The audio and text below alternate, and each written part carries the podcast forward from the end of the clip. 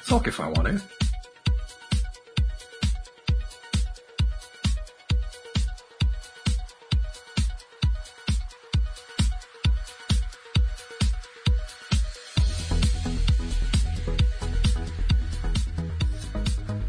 That's staying in, just so you all know. Hello, everyone, and welcome to State of the Realm. Your well, with Endwalker coming out, we'll probably be getting close to weekly again. Podcast. I tripped over the words there a little bit, but that's okay. We're finally doing patch 5.55 spoiler cast. Yes, everything is on the table here. If you're not all the way caught up, there are spoilers, and we are casting them. So you have been Some warned. things fell off the table. Yeah. No, well, hopefully they didn't fall off the table. That's fine. So, uh, yeah, to do that, you're gonna need uh, me. Well, I need is a strong word. It's, I'm I'm Haps. Hey, what's up? We got Sly. That we need him. Hi. Hey, what's up? Do we? Do we? Uh. I mean, who I else did. is going to be the lore expert on this show? There's nobody else. You sure about that? I'm pretty. I'm mostly sure? sure. I mean, I guess maybe we should ask the third guy who's here. Uh, fucking Air Zivia doesn't fucking count because we we're shitting those anyway. So yeah, we need somebody else. exactly. So that's Wait, why we did you guys- experts. No, we didn't do one. Do you guys? Oh, I thought you were gonna like say that you had uh, Pyres or uh, or Moose, I, well, you know what? I legit it almost did it. I, I contemplated it about tw- 10 seconds ago. And I was like, nah, you know what? I'll just say it's Ethos, You know- I guess. You know, Frosty Frosty contemplated it for all of like thirty seconds before he replaced me. Well, that's because uh, nobody could reach you for months. We're the loyal ones who said, we'll wait. It's tradition. That's right. You smart. You're loyal. Yeah, I'm definitely the second one. Appreciate that. Yeah. The first Appreciate one, you. Go buy your mama a house. Hi. Uh, that's good. Hi everyone. Hi. How you doing? Welcome to uh, Spoilercast 5.55. Uh, we are doing it today, which means that 5.55 was no more than two weeks ago. a long two weeks. That's that's how it works. Yeah, I didn't know that Uh, May and was two weeks ago. Yeah. No, dude. Yeah. 2019 was two weeks ago, That's true. No, that was 20 years ago. That's incorrect. That was 20 years ago. but it was also it's an anomaly, so it was it was both. So know? it's like Final Fantasy XIV's storyline. It's in a time bubble. That's Yeah. a sensitive topic. Actually, right yes. For some people. we are definitely in in the time bubble. Okay. That's not not a bad analogy. Okay. Um, Mike, you you got some sponsors, right? yeah, we got SteelSeries. Thanks for sponsoring the show. We haven't done a giveaway in a while just because it hasn't been consistent. So that's that's what they get. They get the thank you. They don't check anyway. They've never once watched the show. I'll be real. Maybe they have. thanks for sponsoring. and thanks over on And they're Patreon. watching, and they're probably watching right now, or probably watching the YouTube video. Dude, it's So, it's four in the we love afternoon. you. Most We- of them do you. not.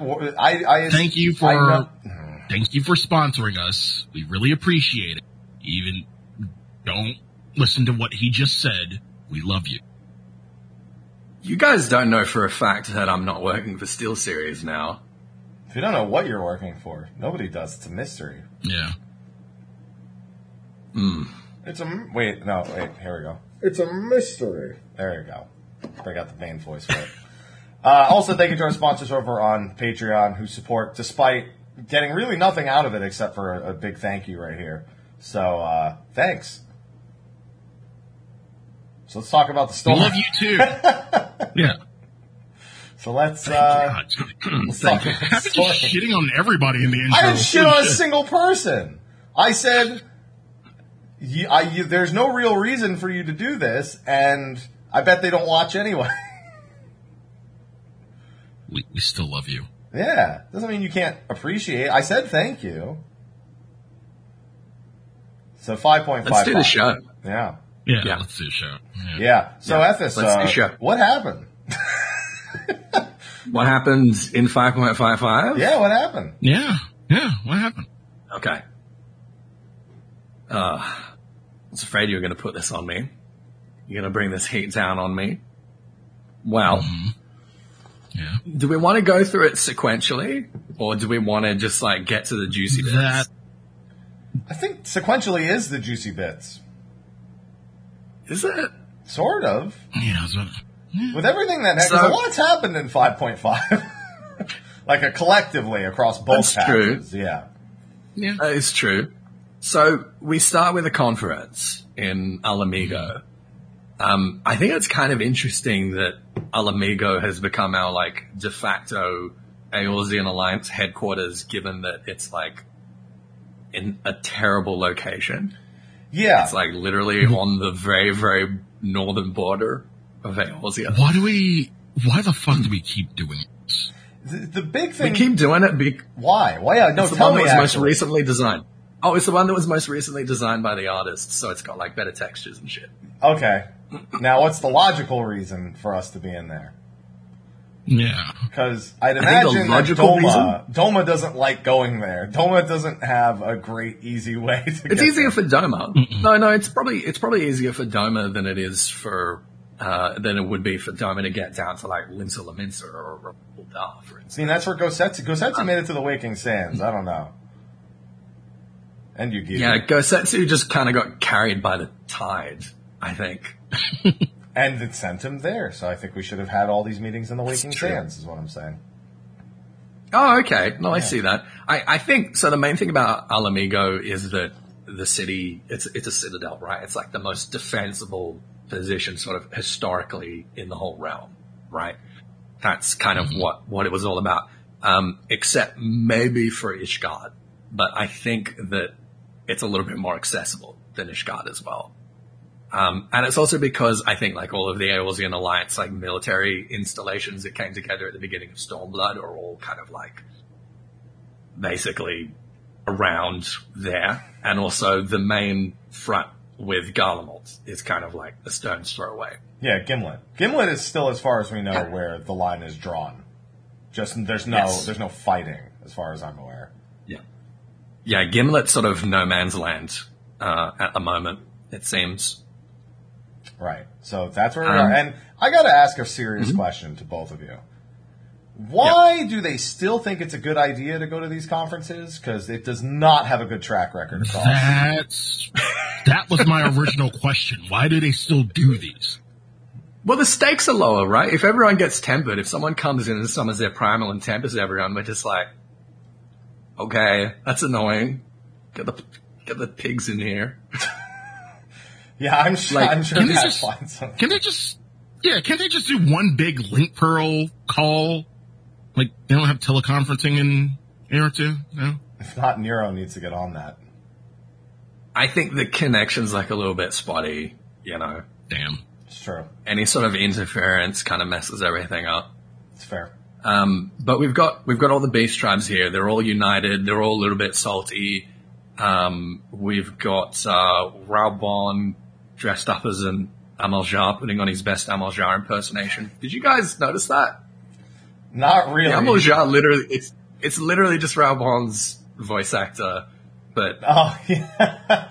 like okay, holding yeah, his that, nose or that, something. that I that I knew, that I knew, yeah. But uh, yeah, that's uh, that scene is wild. If you if you imagine seeing Hmm. that scene, so, so we've had a lot of new players picking up Final Fantasy 14 as of late, and, and when Hmm. you're brand new, it's ah, Eve Amal, Amalj'aa summon Ifrit and you know Ixal summon Groot. Imagine Hmm. not playing anything after like Praetorium and then seeing just a screenshot of that, or just seeing that scene of all the of all the beast tribes just being like, yeah, yeah, Mm-hmm. we could do this, and it's like,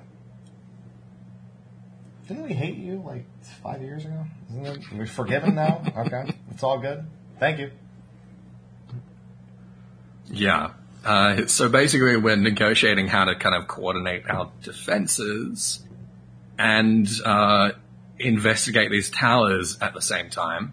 And depending on the dialogue choices we make, either ourselves or Alisaie come up with a suggestion for a grand company of Eorzea, which you would think, you would think would make Alphinaud a little bit um, trepidatious. Um, but he starts crying instead. Actually, this was this was really nice. I'm seeing a really nice kind of like uh, oh, I don't want to say conclusion to Alphinaud's story arc because then people. are I'm willing to say Alphinaud's about drop conclusion. I'm Truly? very- yeah, dude. This listen. I've already told you what's happening to the twins in 6.0. Like I'm, I've made my prediction. I'm calling. But if they do the Final Fantasy IV thing, then they're going to be fine afterwards. That's anyway. fine, Like, but they're going to make us think they're dead for the majority of it, and we're never going to revisit them. They're just going to show up in a cutscene, and they're going to be like, "Aha! I'm power of friendship. You can do it," and then we'll never see them again. You really, you really think so? You really think they're going to do something so obvious as to turn them into Palamon Porum? Well, no, they're going to turn them to stone, but yeah, that's that's what Paladin Forum did. So, hmm. I'm just saying, Okay. it's going to happen. Okay. Yeah. Well, we finally got, some. I guess the, the catharsis for Alphinaud after all of his journey, all of his trauma, uh, through the, the Crystal Braves and the incredible mess that all of that caused. We, um, we have a united grand company of Eorzea. And it's uh, far grander than his initial sort of idea for it, because his initial idea did not include the Beastmen and the Beast tribes being a part of it. He wanted a united Eorzea, but there was never really any talk way back when, because there was there was no way to assume it was even possible. However many years back at this point, so I still think he's trepidatious, but I think he's more proud in the moment than he is trepidatious based on the rest of the quests. Yeah, yeah, definitely. Um, yeah, I think so. The original plan was like one of the main functions of this grand company to sort of reconnect with the beach tribes and smooth all that over. Um, it's just interesting. And this is something we've been talking about for a while, right? Is that we're being like, like united against this common enemy and all of that, right? Like Merlwyb's still in power because of Garlemald and because of this threat, right? Same with Nanamo, right? She hasn't abdicated the throne yet. She's maintaining the status quo for the same reason. Uh, same with Carney, right? Carney has, you know, supreme executive power, uh, over her council because of this threat. So what happens when we don't have this common enemy to unite us all? It's obviously a question for like, you know, 6.x through to 7.0, but it's certainly going to be like some interesting sort of political change coming once, um, you know, this story arc is concluded, right? Not necessarily. Like you said, Kane, Kan-E-Senna is, I mean, Kan-E-Senna's fucking old. I don't think she's gonna have that seat until she fucking dies. like, I don't think she wants that seat. I actually don't think she wants it at I mean- all. I mean, I, well, you're right. It's more, it's more, she feels it's her responsibility, I guess. Yeah. But like, like you said, in peacetime, I mean, even in peacetime, I really feel like you would have to kill her to get, get her off the seat. She's she's in her twenties and she will live for at least another two hundred and fifty years naturally. Um, but she's she's supposed to be. Uh, she's not supposed to be in Gridania. She's supposed to be like out in the wild communing with the elementals, and her role is basically supposed to be the bridge between the elementals and what they want and what they need, and the council and the council sort of interprets and deliberates and, you know, has like a reasonably sort of democratic process, right? They just decided that with the Garlemald threat, they didn't have time to deliberate. They just needed to like, you know, um, and it was basically the same with Merlwyb, right? You know, she was only supposed to be in power for seven years, but they were like, we can't afford to have another trident, have another like period of sort of political, uh, turmoil, political change here because our enemies will immediately take advantage of that. Uh, we need to be like united and all that. I think, I don't think that they would have trouble with Carney. I think Gridania is probably like the least problematic of those because they're already like fairly united. The pirates, I would have thought would have a lot of trouble, but it's really interesting how in the last couple of patches the AMSQ has been like, oh no, the pirates are all getting along. It's all, it's all, it's all good. It's all peachy. Yeah. Well, it wasn't so much that they're all getting along, but it's it, at the very least, most of the the pirate clan sort of understood that there is still a status quo to keep, and the one that Yeah. didn't is one that Yeah. was doing stuff that was not in Lynx's, or at least Seedy. yeah. I mean, they were they were doing something that was outside of the bounds of Limsa Lominsa's rule, or something that was close to. They were still trying to feign, hey, we haven't broken Yeah. any rules, kind of thing. But it just it took Yeah. the older, more experienced person, and someone who's definitely very unexpected to uh, stand up for Merlwyb in particular. So uh, that was I Yeah. I love that going back to five point four, how they uh, they really pushed Merlwyb forward because Such a good since what was it two point one when Y'shtola approached her about her status quo with the with the beast tribes, I think it was Good point. Two point two. two two point two with Leviathan. After Leviathan. yeah. So um, I think they're ready to tackle this idea next. Uh, it, pretty much, Hmm. we've seen the political discourse in Ul'dah. We've seen the political discourse in Limsa, and we understand the political status quo of of Gridania. So, and not to mention through Ala Mhigo, through Ala Mhigo is basically like, "Hey, Lise, what are you doing? Go get Raubahn. Come on, we're, kicking, we're we're getting the crew back together. Come on now." Uh, basically, But I think Ul'dah is still the kettle that is uh, ready to burst. definitely. Yeah. So Yeah, definitely. A couple of patches ago, I would have thought that Limsa would have some some trouble, but yeah, I think um, it always comes back to Ul'dah, doesn't it? It's always where we land back on in in Aeol's. Yeah, anyway. yep. Um, so we get this brief little um, uh, uh, tangent, I suppose, where Alphinaud wants us to go and speak to previous members of the Crystal Braves because he's been working on this thesis, basically dissecting what happened, why it failed, what are the key learnings, and how can we sort of like take that to do better with um, this United Aeolian Grant Company, right? Um, so we actually go and speak to who do we speak to? We speak to Alian and uh, Riol, right? Yeah. Yep. Budget Thancred. Yeah. Not wrong. Not incorrect in any way. Yeah, I can't disagree. Mhm. Can't disagree. Um, and and their uh, assessment basically comes down to what was what was obvious, like even during you know 2.3 and, and, and 2.4 to us is that there was absolutely no vetting process whatsoever. It was just like, hey, who wants to join? You? Okay, cool. Like we didn't care whether they were interested in the money or whether they had their own like you know political agenda, who they might have been working for before, where their allegiances lied. We were just like, no, it's united. We take everybody and and me, Alphinaud, I'm so charismatic and I'm so intelligent that I'll just be able to convince them and, and unite them and align them to my philosophy. Um, which, uh, you know, was obviously, uh, incredibly naive and moronic. Um, but Alian and, and Riol also realized even when it fell apart that the the idealism of the Scions was was genuine, um, and that's why they basically decided to to stay on board because like they saw what it could have been, um, and they maintained their sort of faith in that vision and in that ideal. So this was basically just like a big kind of uh, walk through Alphinaud's catharsis, right?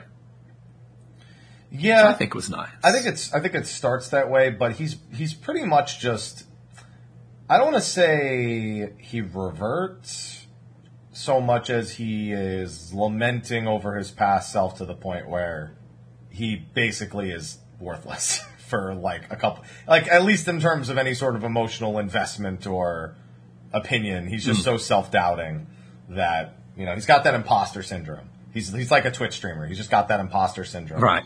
All up, all, all up, all up in his face, just like, oh, what, what an idiot, man. God They this damn is- it.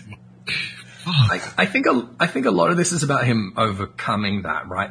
And him coming Yeah. to realize like how much he has grown and how much he has learned since a Realm Reborn.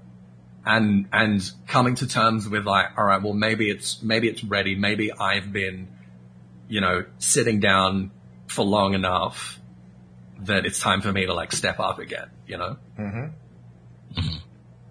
and maybe. Um, I always get a little bit concerned when we're hanging out with the B team, right? Because I know they're going to throw a lot of people under the bus in uh, in Endwalker, and I don't know how. I don't know whether Like who? I don't I don't know if Ishikawa like has the guts to do it to one of the main cast members. Is what I'm saying. But the B team, But- they're up for they're up for. but the. B team, exactly. Yeah, yeah. Again, like who? I mean, one of them's Well- already half gone. One of them got off. One of them got off easy. Arenvald got off easy. You know. Yeah, Um, until he gets a little too headstrong and decides to, you know, I find that's still way. possible. Right? I'm, I'm I'm waiting for him to have Cid make him like robotic legs, like you know you know in in Civil War for Captain America Mhm. with, with with Rhodey. Mhm. It's like it's gonna be. Granted, I've been waiting for the gun arm on Raubahn for years, so I'm just I'm just gonna keep assuming Cid's gonna make prosthetics to fix people. That's that's all I'm gonna keep assuming. See, what I was thinking is that Arenvald was basically going to take Minfilia's role and become far more of like a literal Charles Xavier. well, I just think, like, it, you know, I've been saying for years that like Minfilia was the Charles Xavier of the Scions, right? And now we've Right. got someone who's literally got like Charles Xavier's backstory, pretty much, at this point. And, and it's funny you say that because like we have the Scions, we have the X-Men, and now we mm. have this, this whole primal extermination squad, which is X-Force. Yeah. yeah. Yeah. So it, yeah, it, I like the similarity. Yeah. And now, yeah, Well, Wow. the Sci- particularly, particularly like um, the Path of the Twelve, particularly were basically the X Men. They they were declared by Gaius, uh, who was basically pressuring the Eorzean city states. Um, he he told them like, okay, the beast tribes, the the beast tribes, these these people that we had heretofore considered just different types of people. He was like, no, these are beast tribes. They are different because they can summon primals. And you need to excommunicate them. You need to kick them out of your cities. They are no good. They are animals. And, and the Eorzeans were like, well shit, we're not ready for a war with Garlemald, so we're going to acquiesce to that. Okay? Then Gaius was like, now these people that have the echo, they are also basically beast tribes. They're, they're basically the same. You need to get rid of them as well. They're no good. They're mutants, right? That's literally what it was. It was, li- it was literally like the, the X-Men. They went underground in this, you know, secret, uh, a kind of, um, uh, institution, basically, where they were learning how to use their powers and they were still trying to go out on missions to help protect and save the world. Like, Oh, the they were, li- they were literally the X-Men. Um, so yeah, I think, I think Arenvald's taking it a little bit literally and he's going to step up. Yeah, well, I gotta say he's gotta excited he's got to upgrade. He's got to go buy like a like a house in like uh, Shirogane or something because the Waking Sands is nothing compared to Xavier's mansion. Right. I won't. I won't. That's have true. It. Yeah, Yeah, it's not That's upper true. New York. Yeah. Yeah. yeah. That's true. I mean, the Rising Stones are, are pretty cool, but we could, we could do better. He will step up, just not literally. Thank you, chat. That's Yeah. bad. Yeah, that is- Jesus. there you go. We really walked into that one, huh? Yeah, that's real bad. That's real bad. Anyway, take Uh, away. Yeah. And then we go and talk to the Sylphs because the Sylphs were basically, um, they, they were basically like a, a proxy between the, you know, civilized people and the base tribes. Um, they, they were kind of the major players in the, in the crystal trade, uh, back in like 1.x and kind of earlier in history. Um, and obviously, like that role has been a lot more difficult more recently. But Alphinaud is like, okay, well, as part of the the structure of this United Grand Company, it would make sense that the people that already have like a long history of um, mediating should probably kind of move into that role again. So that's uh, that's basically what happens there. Um, Yeah, it's kind of weird because this, this this entire section still takes up it's a pretty major portion, and we, we've had this discussion before. Where since 2.5, the splitting of the patches is far less of a, a logical thing and far more of a PR thing, and I felt that really hard here hmm. because this is a tangent that would have been nice to immediately follow the events of 5.5, like Yeah. when we did them, Yeah. but waiting Yeah. several months to watch Alphinaud be depressed for four quests, see Arenvald in a wheelchair and fight a bunch of primals was a little weird as the final lead up to the next expansion. Yes. Um, and then we got to the first really, really juicy bit of the patch. We get a call back to Gridania because a Sharlayan envoy has showed up. And it's actually one of the members of uh, their, um, Council. oh my goodness, there, uh, council. The council. No, no, no. That, It's no, I mean, don't we, call we it call it the council. council. I mean, the, the when whenever they're they're speaking in quick term, they call them the council, but then they actually it's called the, the forum.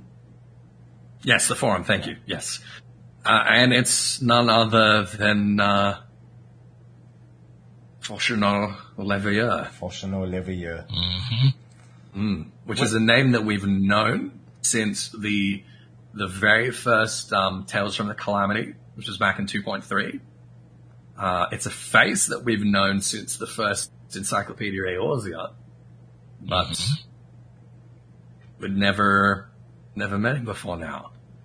It was unavoidable Um, given uh, where we're going, in a sense. No matter what, you had to figure it would circle back to hit, meeting him at some point. We spec- we speculated for a little bit that we would be going to Sharlayan, and if we did, you were the first person to say like we have to meet the twins, Yeah. the twins' parents, and this we got half of them so far.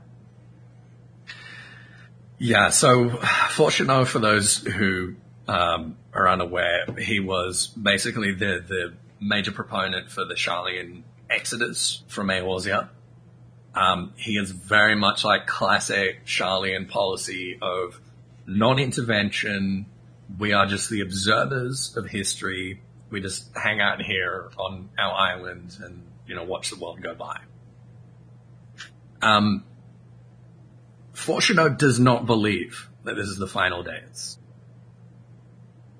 Um, and he believes that with such, like, absolute confidence. He says if it Um, was, we would know. Exactly. He says, if it was, we would know. I take that literally. Yeah, I do as well. Um, a major theme in Sharlayan and, and all the, the kind of Sharlayan uh, philosophy and the Sharlayan politics that we've kind of been um, uh, subjected to that we uh, through, throughout the game has had this um, this theme of, of, of prophecy, right? Of prophecy and of prediction.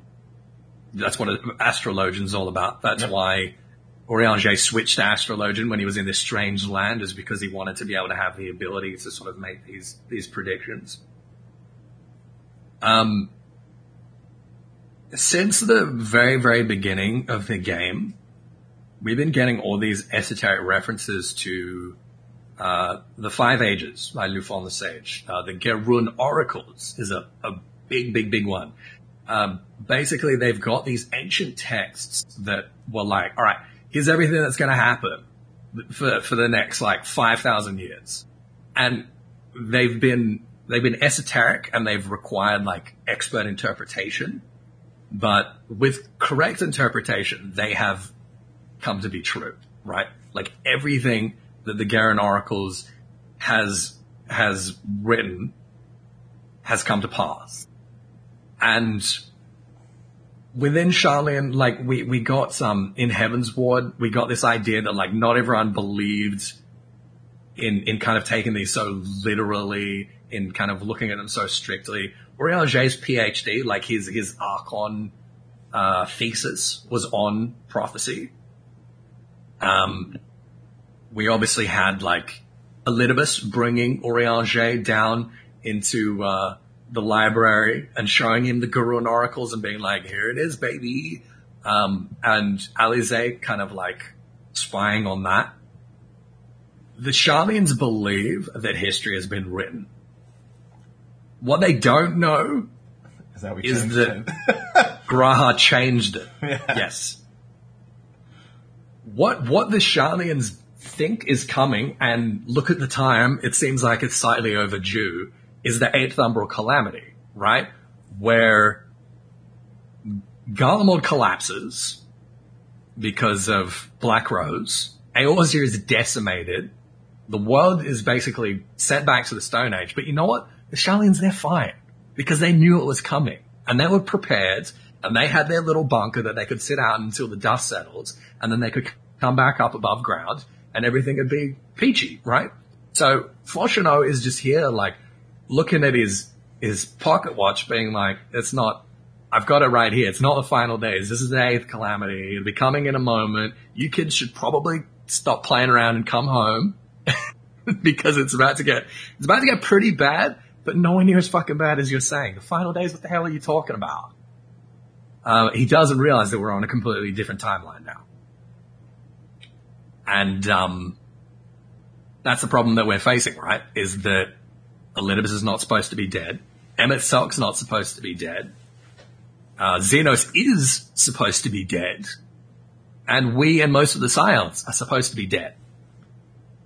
We've, we've messed it up in, in kind of changing that timeline and giving power to Zenos and power to, uh, Fandaniel. We have allowed, again, a, a completely different timeline to take place. So that's where Fourchenault's coming from, as far as I'm concerned. Uh, I think that's what we're going to discover pretty soon. Sly's got something to say. Sure does.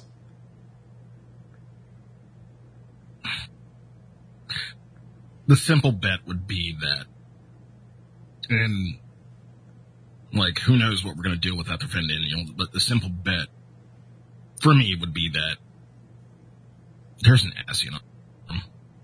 On the moon Is an That's Ascian on the forum? and the forum. Mhm. I mean, Okay. honestly, I just assume there's Ascians mean, we've everywhere. seen- even with even with the Yeah. main ones dead, I just assume there's Ascians everywhere. I mean, Emet-Selch, the, the head of Garlemald himself, like we Mhm. we've seen crazier things. So, like either at one point in time, I thought, and again, this was so like tinfoil, like crazy. I thought Rammbroes was could have been could have been an Ascian in the circle No. Like, yeah, that was like crazy shit I was thinking back in the day. Um, Okay. but yeah, but yeah, um, with, yeah, with what you said and, you know, there has to be at least an ass, you know, So I don't Minor- necessarily think that there's an Ascian on the forum, though, Sly. But I do take note of Sharlayan being called the Old World, of the area being called the Old World, Yeah. and uh, Where- We're really pissing off Moose right now. I just want to say it. I just, Yeah. I just think that you and Sly. Moose is, Moose is, the logarithmic spiral is Moose's pet peeve. Um, and I'm partially responsible for this because, um, in, uh, Akadaemia Anyder, was it, yeah, it was Akadaemia, not an Nemesis. Yeah, in Akadaemia Anyder, uh, in the final boss arena, we see that like, um, relief at the end. We see all the statues of Zodiark around, right? And we learn in there that basically, uh, Lahabrea designed Zodiark. Um, basically was the architect, the engineer for Zodiark. But we also see a logarithmic spiral there. And I was immediately like, because go- going through this dungeon, going through Amaurot, I was like, man, this architecture, it obviously is inspired, it's taken from the same real world inspirations, the same Hellenic inspirations as Sharlayan, but what if it was more like, kind of like, um, well, Hellenic architecture is referring to architecture that is modeled after Greece, right? What if Amaurot was Greece? And what if Hellenic architecture is architecture that is inspired by Amaurot? And how could anyone with architecture inspired by Amaurot know anything about Amaurot when no one knows anything about Amaurot, right? So the gears were immediately turning for me in 5.0 of like, okay, so maybe Sharlayan was another one of Emet's experiments, the way that he set up Garlemald, the way that he set up Allag, where he was like, okay, we got all these calamities where we're basically decimating the world, but at one point, this world needs to be prepared for our return. And we don't want it to be in the Stone Age when that happens. We want to be able to preserve some of this knowledge. We want to be able to preserve some stuff from the ancient world, but also a lot of the, the, the stuff that's been kind of created since. And we got to put it somewhere. And, and what if we create, um, a foundation, an archetype, a blueprint for a new Amaurot that basically once we come back, we can just like move into and take over, you know? And, and maybe Sharlayan was founded by an Ascian. Maybe Niankref was Emet or another Ascian, right?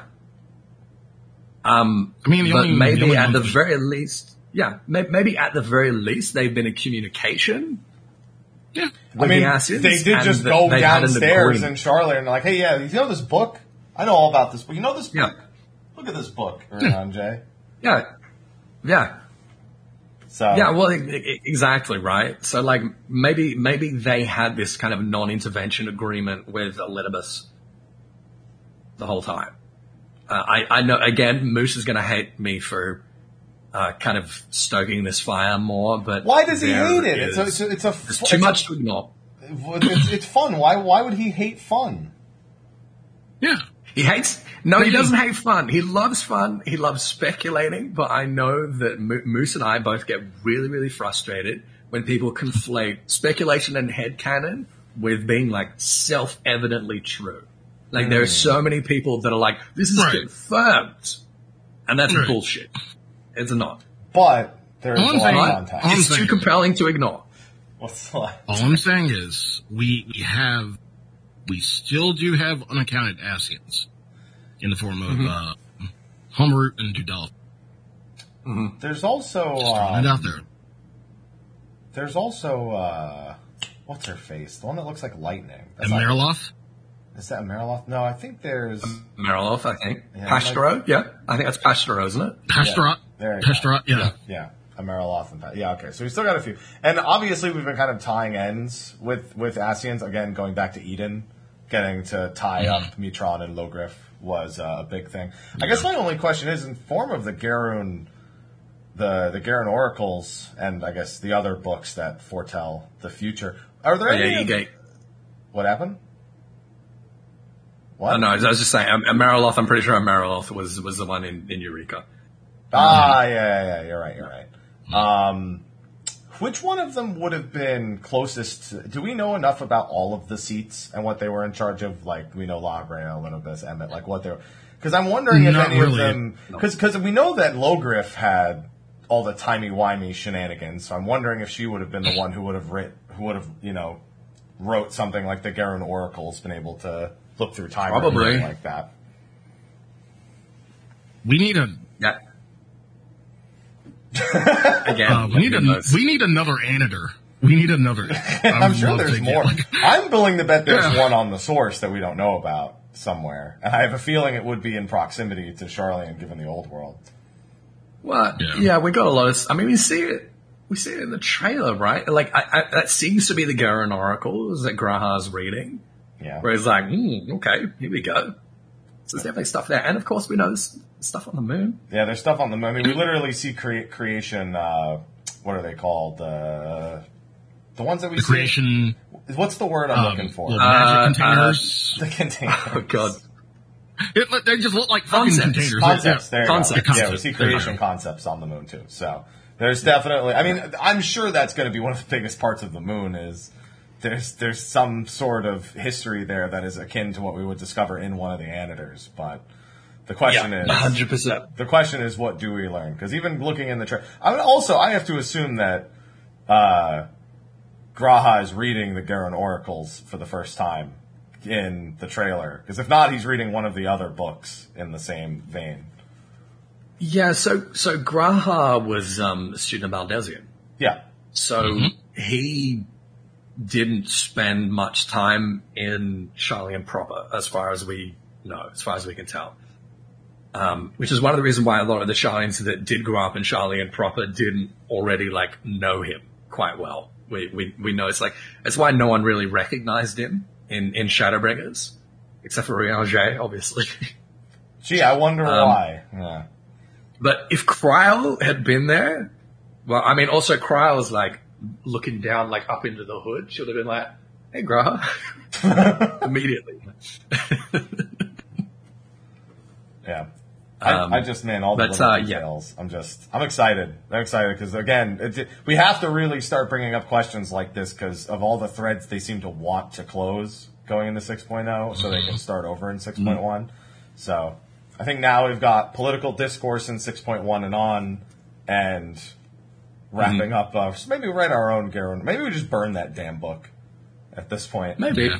'Cause that shit ain't I mean, might as well at this point, right? Yeah, it's pretty much worthless. Um, yeah, so, so Fourchenault disowns Alphinaud and Alisaie, which is just as well because, uh, Asher is a lot easier to spell than Levia. Are you adopting the twins? Yeah. That's nice of you Aren't to you? do right before they die, so they can at least have a last name before they die.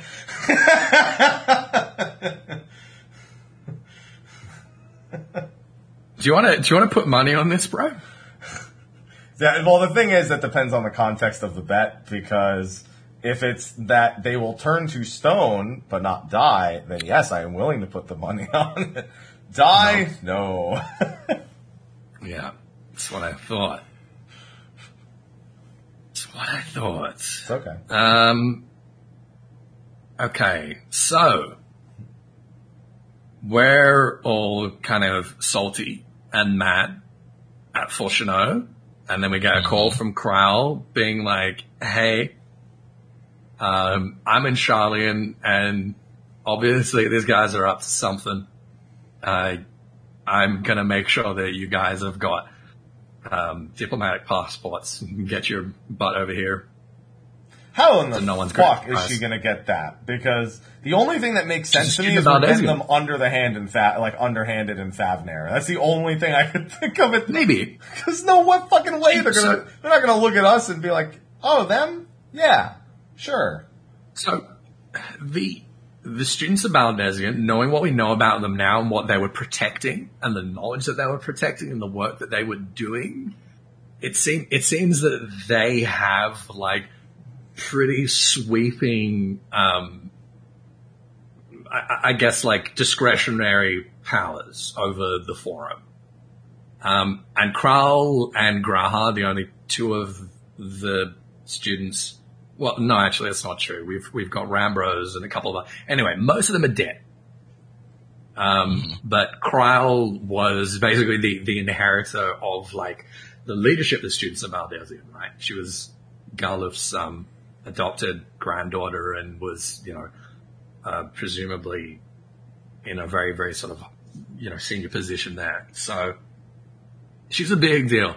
And it seems like she can kind of subvert the forum, uh, in certain ways regarding, you know, access at least. The problem is that as we know that if, if someone does that, if someone does subvert the forum, um, publicly they'll be like, oh yes, of course, you know, we're all very like democratic and our citizens can do whatever the hell they want. We're not going to stop them and then send like assassins after them, like they did for the astrologians, right? Yeah, yeah. We've got precedent Uh, for so- that. We do have precedent for that, which is going to be quite interesting. So, uh, yeah, we know we're after Sharlayan. And then suddenly we get a call that, um, oh, well, no, I don't want to, I don't want to skip over Arenvald. Arenvald's in a wheelchair. Anyone, anyone got much to say about that? I thought you already said We everything. already went the right. yeah. Yeah, we already went the X Men route. If you so- think about it, it's really Yeah. fucked up that his two choices right now are the walking, the walk, the, I'm sorry, the waking sands and the rising stones, not the walking. You really want to make walking jo- jokes so bad. I mean, to be For fair, we could always we could, we could always go to the falling snow. I guess that works too. We have that too. That's true. Yeah. Yeah, Yeah. yeah. Why do I do this shit? Terrible. Oh, and, and, and he's like, oh, you know, my life is over and four dollars like, shut up, bitch. Pretty much. He's like, I guess I can retire, and she's like, Retire? There's a whole bro. There's more expansions coming out. You can't retire. I won't allow it. They're gonna, they're gonna make babies. As long as that part of the lower half of him still works. Yeah, I was about to say. I mean, it's it's not It's always. It's it can. You know, it depends on where the damage is. Look, they've got all kinds of like, you know, medications and special pumps and Yeah. If he's been, if he if he goes to the goes to the right housing ward at the right time of the week, I'm sure he can find some help. I've seen the Party Finder. Wow. that's true. They'll help him out. Yeah. Uh, so anyway, yeah, then we get a call being like, hey, um, Daniel's been sighted and the Telophoroi are like going for Carteneau for some Yeah. reason. This felt like kind of weird Yeah. that this all of a sudden. So, so I'm sure this will be explained later. But the, this whole event, and why it transpires, is, is really just kind of out of. It, we it's it's It was explained. it's explained, but It's it's also just like, just that's it. That's so that's we do A, B, and they do A, and that's that's it. Okay, I guess let's get to it. This is, this is definitely a case of, uh, Yoshida or someone else making a decision that they wanted Shadowbringers to end at Carteneau, that they wanted this Yeah. kind of, you know, parabolic structure, right? Aesthetically, at least. And the writers were like, okay, well, we got to justify that somehow. And the justification was, uh, that basically, oh, well, there's, uh, there's a lot of ether and they were, they wanted to redirect it to the, to their big, their big bad tower. So kind of like what we do in Bozja, right? Where Yeah. we're kind of redirecting ether currents. That's Yeah, so that way we can actually like we can we can move the front up. Yeah, yeah. Yeah. Yeah. And then, um, either Y'shtola or Yanshe is like, oh, well, you know, maybe that's why they, uh, the, the Allagans kept Omega here to kind of be able to like, you know, keep him powered because there was a bunch of ether here. Or maybe there's a bunch of ether there because Omega was there. Like, we, we, we don't know. But what I wonder is, well, we saw what Silvertear, what happened when like a ship fell into Silvertear because Silvertear is, you know, a huge like, well, the sort of ethereal heart of the planet. We're talking about Carteneau as if it's like something quite similar. How did the planet not just completely blow up when Dalamud came down? If that's the case, Thank you, Louis what I want to know. Well, yeah, right, yeah. Thank you, because he would not. He's like, listen, realistically, that hits the planet, and he's like, this Hmm. this hits the planet, it's done. It's it's literally And he- again. He goes Dragon Ball Z, and he's like, I won't let you Yeah. destroy this world, and then he just goes up. You know, like retroactively, uh, I mean, obviously this, is, this isn't something that they were kind of planning at the time or writing at the time, but retroactively we can justify it that, um, uh, Nael, well, you know, Bahamut presumably, but, but Nael was like very specifically bringing Dalamud down onto Carteneau to sort of maximize the damage done to Eorzea.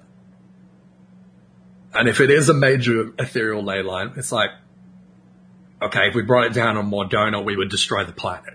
But if we bring it down Carteneau, we, we won't destroy the planet, but we'll certainly destroy Eorzea. Yeah, Right. and it makes sense that it, it, Bahamut would actually be quite.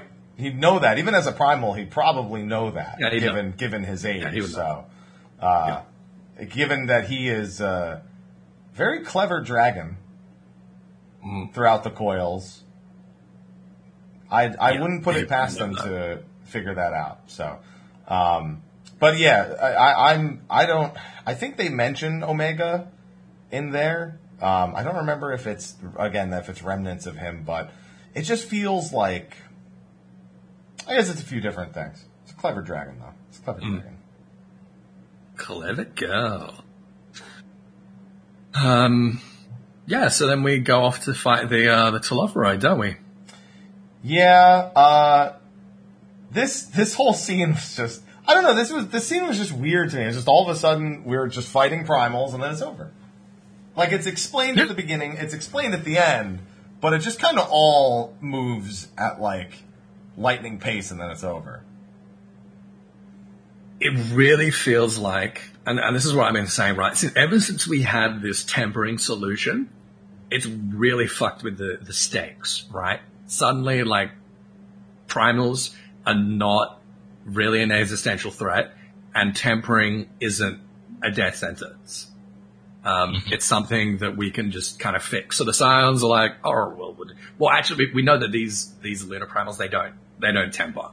Um, because they are tempered, basically. Yeah.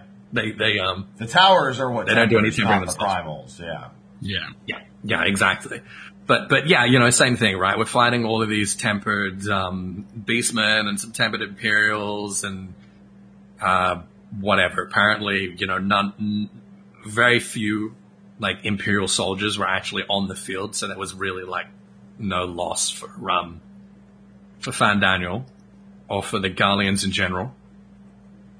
Um, but, uh, yeah, we fight several lunar primals.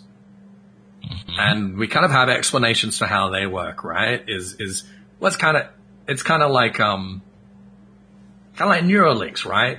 Where you capture these beastmen and you force them to summon the primal and the primal's bound to, you know, the tower or whatever's controlling the tower, right? So we have no trouble sort of explaining Ifrit and explaining Ravana.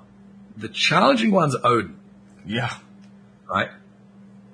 Because Odin worked different. Odin's a Eureka weapon. Zantetsuken is a Yeah. Eureka weapon.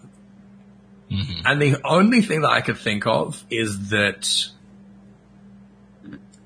One of the towers. whoever's wielding Zantetsuken, Yeah. Is yeah, wh- whoever's wielding, yeah, yeah, and and and the, the influence of the tower therefore has to be greater than the influence of Zantetsuken, which is kind of interesting. So in the same way that like Zenos and Shinryu were having this kind of like arm wrestle to see who could take control of that body, it seems like Zantetsuken and the tower have also had an arm wrestle to see who could control Odin. Basically, is what I'm guessing.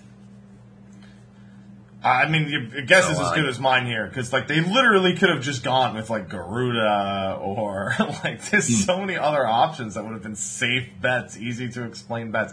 But they went with Odin, and I don't know if that's because he's cool and that's it. Yeah, of course. It's because well, he hasn't been in the MSQ yet, um, and also it's it's just like the cinematic uh, impact of of you know the the the sort of climax of this like last chapter of, uh, of Shadowbringers, right? It was definitely something that was decided uh, from like a design perspective before it was justified from a law perspective, but obviously they had confidence that they could justify it, and I think it's as simple as that, right?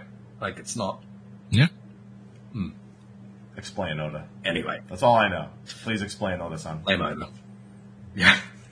Oda, Oda's on on thin fucking ice at the moment. Let me tell you. what is that? Oh, because there's no third Aor's uh, uh, encyclopedia. Yeah. well, there's no, there's no third Encyclopedia Eorzea, and and he done retcons Merwin stuff. I mean, it wasn't like a big deal, but Oh, um, you mean the Tales of Twilight? yeah, he's been real cheeky. Been real cheeky. That's what happens when you've got 11 years of story, story behind you. Yeah. Well, I mean, more than eleven, right? Technically thirteen. Yeah. Um, yeah, so, you know, we do that, and Fandaniel's like, well, heck. Well, All right. Oh shucks. honestly, he Uh. kind of does react that way. He's just like, Yeah. all right, I guess this didn't work. We'll see you later. Yeah. yes. He says, I'm beginning to see why Lord Zenos thinks so highly of you. Uh, not that this changes anything, you understand. You've merely earned yourself a stay of execution. Yeah. And, and as, as, um, he explains, or what we can extract from what he explains anyway, uh, it seems that he was hoping to redirect, uh, Ether from Eorzea towards the tower and quicken, uh, you know, his, his plans to, well, open, open the gateway of the gods. We gotta have a way to reach Zodiark, and I guess we might as well give it a dramatic name, right?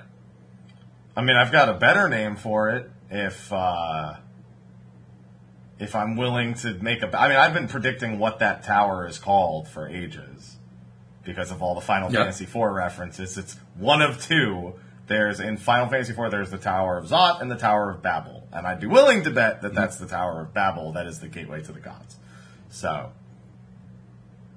Yeah, that's fair. it just doesn't like what is like what else is it going to be? Like, come on now, you can't you can't tell me with all the Final Fantasy IV stuff that we're seeing in like the trailers and the live letter and everything. Yeah. Come on now. I think I think it's likely that the Ascians were were going to have to do something like this once the world was was rejoined, right? Is that they were going to have to redirect? You know, they were rejoining it so that there was enough ether to bring back Zodiark, right? And that they were going to have to redirect all that ether up to him to reconnect him to the lifestream so that he could wake up and then he could bring back all of the ancients whose components were now all in the source because the source was was rebuilt. Fandaniel doesn't give a shit about the ancients and bringing the ancients back, so he doesn't need the source to be rebuilt, but he does need enough power to bring Zodiark online. Um, and uh, I think that's that's basically the the conceit of of what's happening, right? That was my assessment, and I sus- I suspect. Well, the only thing that's kind of weird because so, so in that final scene with Fandaniel and Zenos that we've uh, jumped a little bit ahead to after the end of Cart because the end of Cart knows they go, we did it, we did what we could, and oh look, the moon. And that's pretty much. Oh, there's, there's a moon. that's pretty much. moon, though. That's pretty much. And cue Shadowbringers theme. Um, is that they talk about the dreamer, and he asks if the Zenos if the dreamer wouldn't mind lending some ether.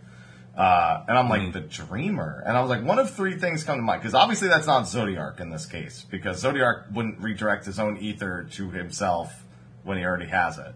So then the other is Zenos' void scent for his his Reaper is like the one of the other things that like the voidsent that he's like pacted to or something is some sort of like incredibly high tier voidsent from the thirteenth. Um, or Anima was the other, or maybe maybe Anima is his voidsent. Who knows? I think they just might be talking about Zenos in the third person, honestly. Like he he so Yeah, I know, I know. he has been dreaming Yeah. his whole life of Amaurot burning. Yeah, Um, and the more powerful that he has become, the deeper he has dreamed. so you think it's right. just the ether As- he's as- gotten as from he's been killing given- everyone that he's been collecting? He's just sparing. Yeah. yeah. Yeah, I think so. As as he's gotten the resonant and whatever else, you know, uh, Solace uh, did to him when he was a young warthog, um, has caused him to have more, uh, come come sort of closer to being an ancient, uh, and and dream deeper. And um, Fandaniel, okay, here's the line.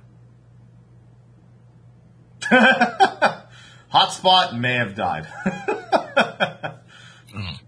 yeah. Damn. Here's the line. Cut. Nothing. Stop him. Stop him right now. But but Haps, I kind of went along with you in, Um, in the whole. I think- um, Oh, we can hear you. Oh, he's back. He's Yeah. yeah, he's back. Yeah, there you go. Oh, think I sorry. might have What, Discord what- what because was the last thing I said? You said, here's the line. And Here's you the line. Oh. And then it stopped. You know what happened? My phone just died. so I'm back on my shitty Wi-Fi. Oh my god. So give us a Oh. moment now. I'm plugging So you it lost in. the hotspot. Plug- Plugging it in. Yeah. Plugging it in. I'll have the hotspot back up in a second. Okay. Here's the line. Fandaniel says, which does of course raise the question of where we are going to procure the requisite amount. The obvious solution would be to draw on resources a little closer to home, which can't be Zodiark, because Zodiark's, you know, as far away from home as you can possibly get. Yeah. Uh, though that would require our dreamer to dream a trifle more deeply. And Zeno says, so be it, the dreamer will not complain. I think that Zenos is speaking in the third person. What a fucking loser. I, I think, so the, what Reaper does, the reason he's switched over to Reaper is because Reaper is basically a human animal weapon. There's one way to think of it. That's the easiest way to think of it. Another way to think of it is being like the Nightkin, um, that we encounter in the, uh, the Red Mage quests. Right? yeah.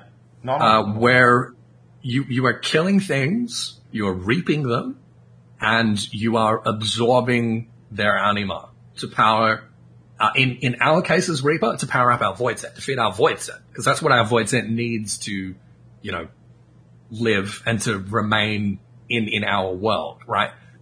I think in Zenos' case, I don't think he has a voidsent. I think he's powering himself up because he knows that he has to do that in order to take control of Zodiark, in order to be powerful enough to do to Zodiark what he did to Shinryu. So he's going around reaping, powering himself up, um, so that he can engorge himself on a well of souls. Um, and, uh, Fandaniel's like, I just gotta borrow a little bit of that real quick. Just like, let me take maybe like a cup of blood. And Zenos is like, ah, fine. That's the way I interpret that scene. The only other thing I thought, eh, which again is a definite Far Cry, but kind of piggybacking what Haps thought, um, I thought about the Dream of the Fayth. Yeah. Because re- remember, Tidus was, in fact, a dream Yeah. himself. So, Yeah. But he wasn't the dreamer. He was yeah, the he wasn't dream. the dreamer. He, Yeah. he was the dreamer. Yeah. Yeah. But um, Anima was a dreamer, and people have been noticing that and wondering about that. Yep. That's, and that's one of the main Mobile reasons says I I've used fifty percent of my included Mhm. data. I do wonder if anima is some sort of manifestation of the ether that Zenos has collected, though. That's that's in some way possible, but I think he. Well, you're still there. He's just trying to get his hotspot working again. He's trying to turn his phone on. Yeah. No, I, I got a, an email from TPG saying that I'd used like 80% of my data. We're just gonna have to put up with, we're just gonna That's have to fine. put up with shitty Wi-Fi. That did not Yeah, take. that's I told you. I, I, I, you were like, it's just a Discord call. And I'm like, uh, close That's everything alright. else. We got through most of the show. Yeah. You wouldn't think a Discord call would take like 15 gigabytes. Yeah, but it's Discord, it's so Yeah. you never know. You never know. Yeah.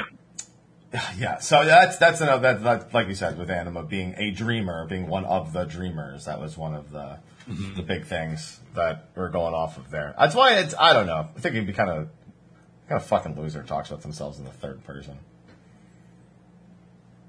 He's very dramatic. Zenos is very dramatic.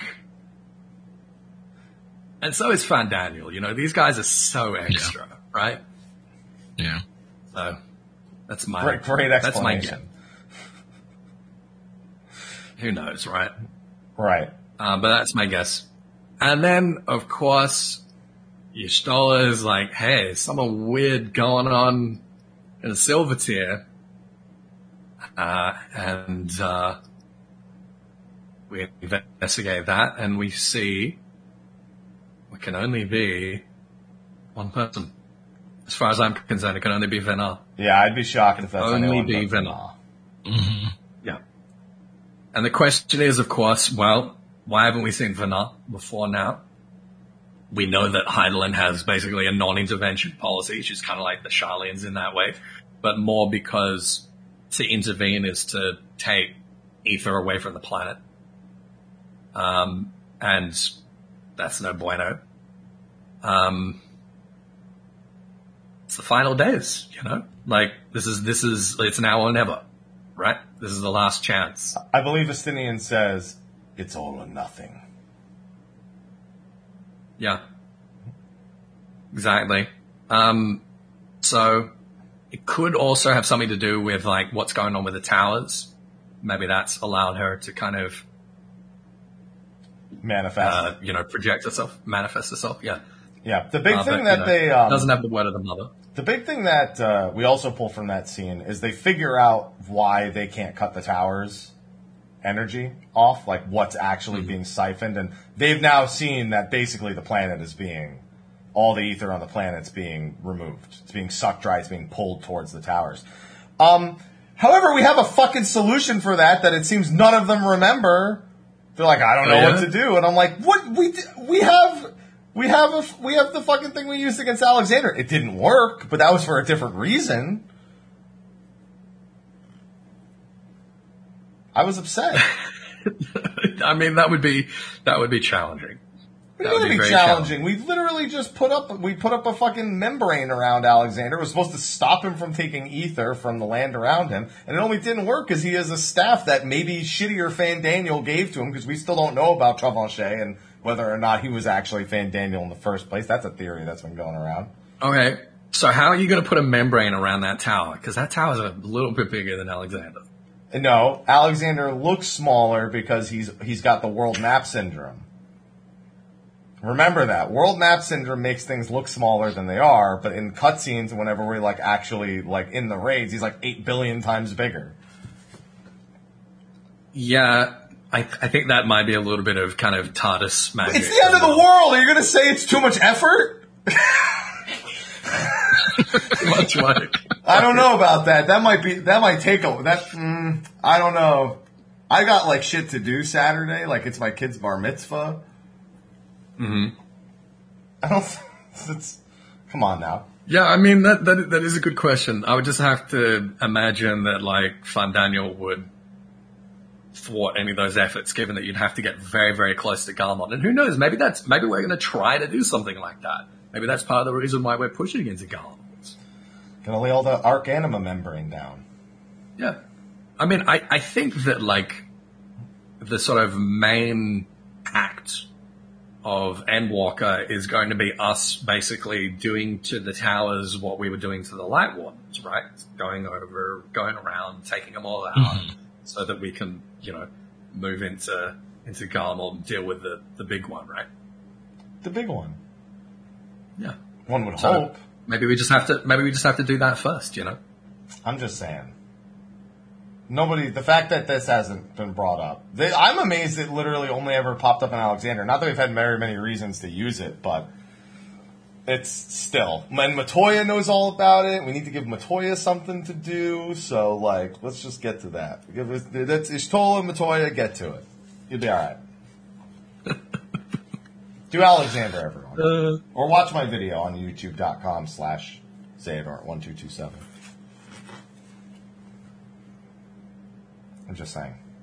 let's, um, I think, I think that's basically it for the MSQ, right? Yeah. Uh, again, we, we had to extrapolate a lot from it, but it is mostly, Yeah. you know, please see you in November kind of Mm-hmm. kind of mentality from that one. Pretty much. Uh, I would like Um, to say real quick, as Chad has brought up, though, the benchmark. Now, we don't really Hmm. get any direct lore, and they usually conflate things in the benchmark, but that doesn't stop the Omega bot from being in that. we were Yeah. told we need to do, we should probably do Omega before before we see this. I can't imagine that has any sort of continuity with the Stormblood raids. Um, but it's more likely that Fandaniel or Zenos or you know the Telophoroi have reverse engineered it based on Yeah, information that they've exactly. acquired. Yeah, exactly. I'm, I'm guessing it's like a proto omega in the same way that we've been fighting a whole bunch of proto ultimas, in the same way that all of all of the weapons are basically proto ultimates, right? They're reverse engineered ultima weapons with various accessories, and I think that they've just done the same thing with with omega. That's my guess. I'm sure it's going to be like a little bit more kind of nuanced and interesting than that, but that's basically um, what it comes down to. I'm guessing. That's my guess too. I mean, after Cid, after finding out that after 200 years they reverse engineered Alexander, I think I think I can accept this that the Telophoroi could uh, maybe figure this out after 5,000 years, the uh, Ascians even. Mm. We shall see. I like Chat's hmm. theory that that's the that's the Babil giant equivalent that they've reverse engineered. I mean, to be fair, Omega's a starship, No, so he is true. technically supposed to be able to traverse through space. So, just saying, he didn't get to do it. Now he's just a crying little robot. What a bitch. that's fair. That is fair. Uh, but yeah, that covers MSQ. Uh, but that doesn't mean we're done. oh boy, no, we still got Bozja. And uh, before we even talk about Bozja, in terms of what actually happens there, because some pretty interesting things that uh, I have a feeling we won't be done with. And I now am pretty sure we won't be done with. Uh, let me make sure Ethis is, can hear me and is reconnected because he definitely his internet. Oh wait, I see his thing lighting up. Might just be his I see camera. his I can hear flashing. you. Oh, yeah, no, I can you hear you. hear me. Okay, I yeah. can hear you guys. All right. Yeah. Um, a lot of people, before we even talk about the contents of Bozja, have thought that this was completely done and that we would never explore this again because Matsuno tweeted a few months ago that his involvement in Final Fantasy XIV was finished.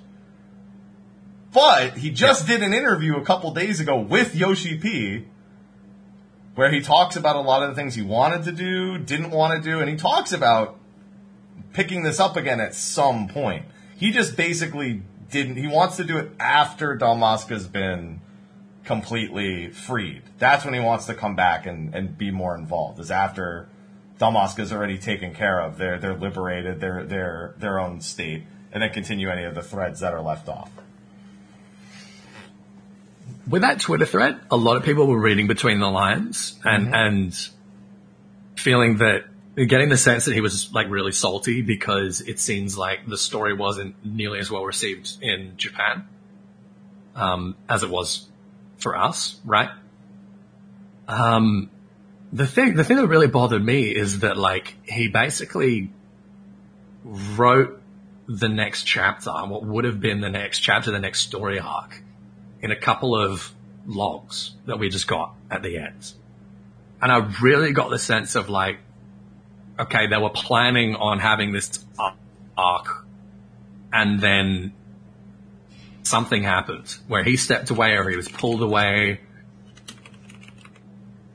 Um, I assume that you guys have read these, these final logs that I'm talking about, yes, right? yeah, which we'll get into in a little bit, but yes. Not yet.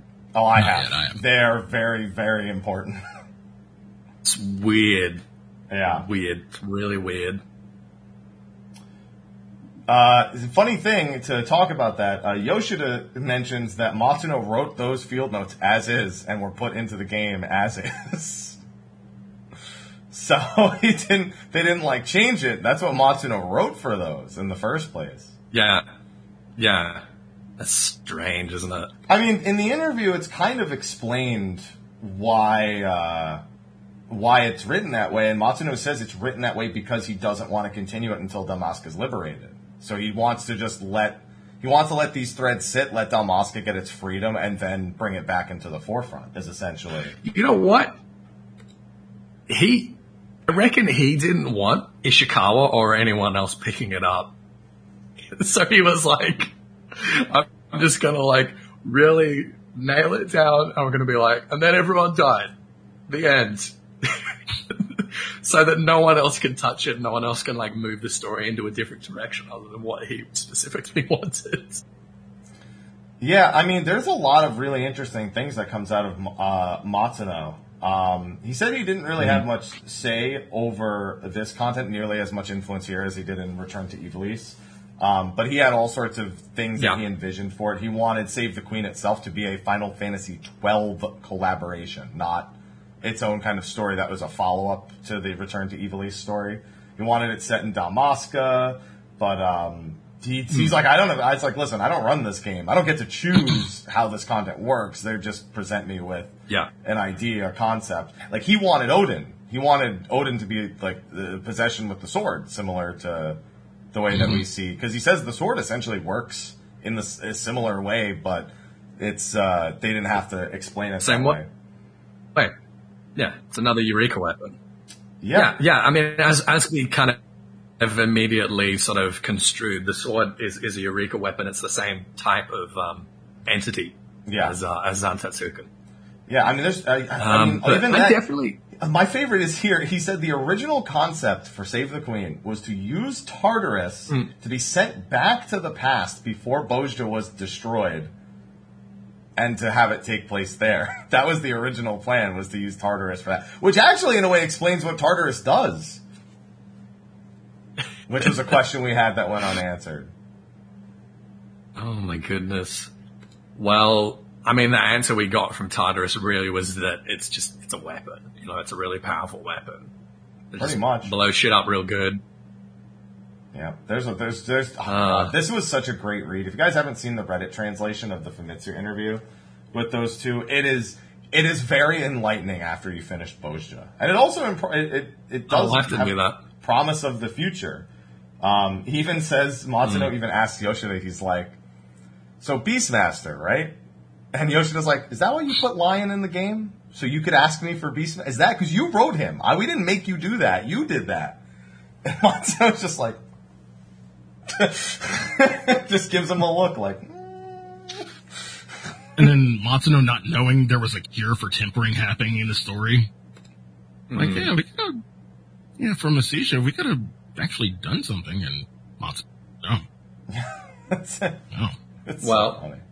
The timing the timing there was critical, right? Is that we only Yeah. come up with that solution after it was already too late for most of the blades. But but also we got the kind of uh, extrapolation on that that the cure doesn't work when people are so far gone that they've affected a physical transformation.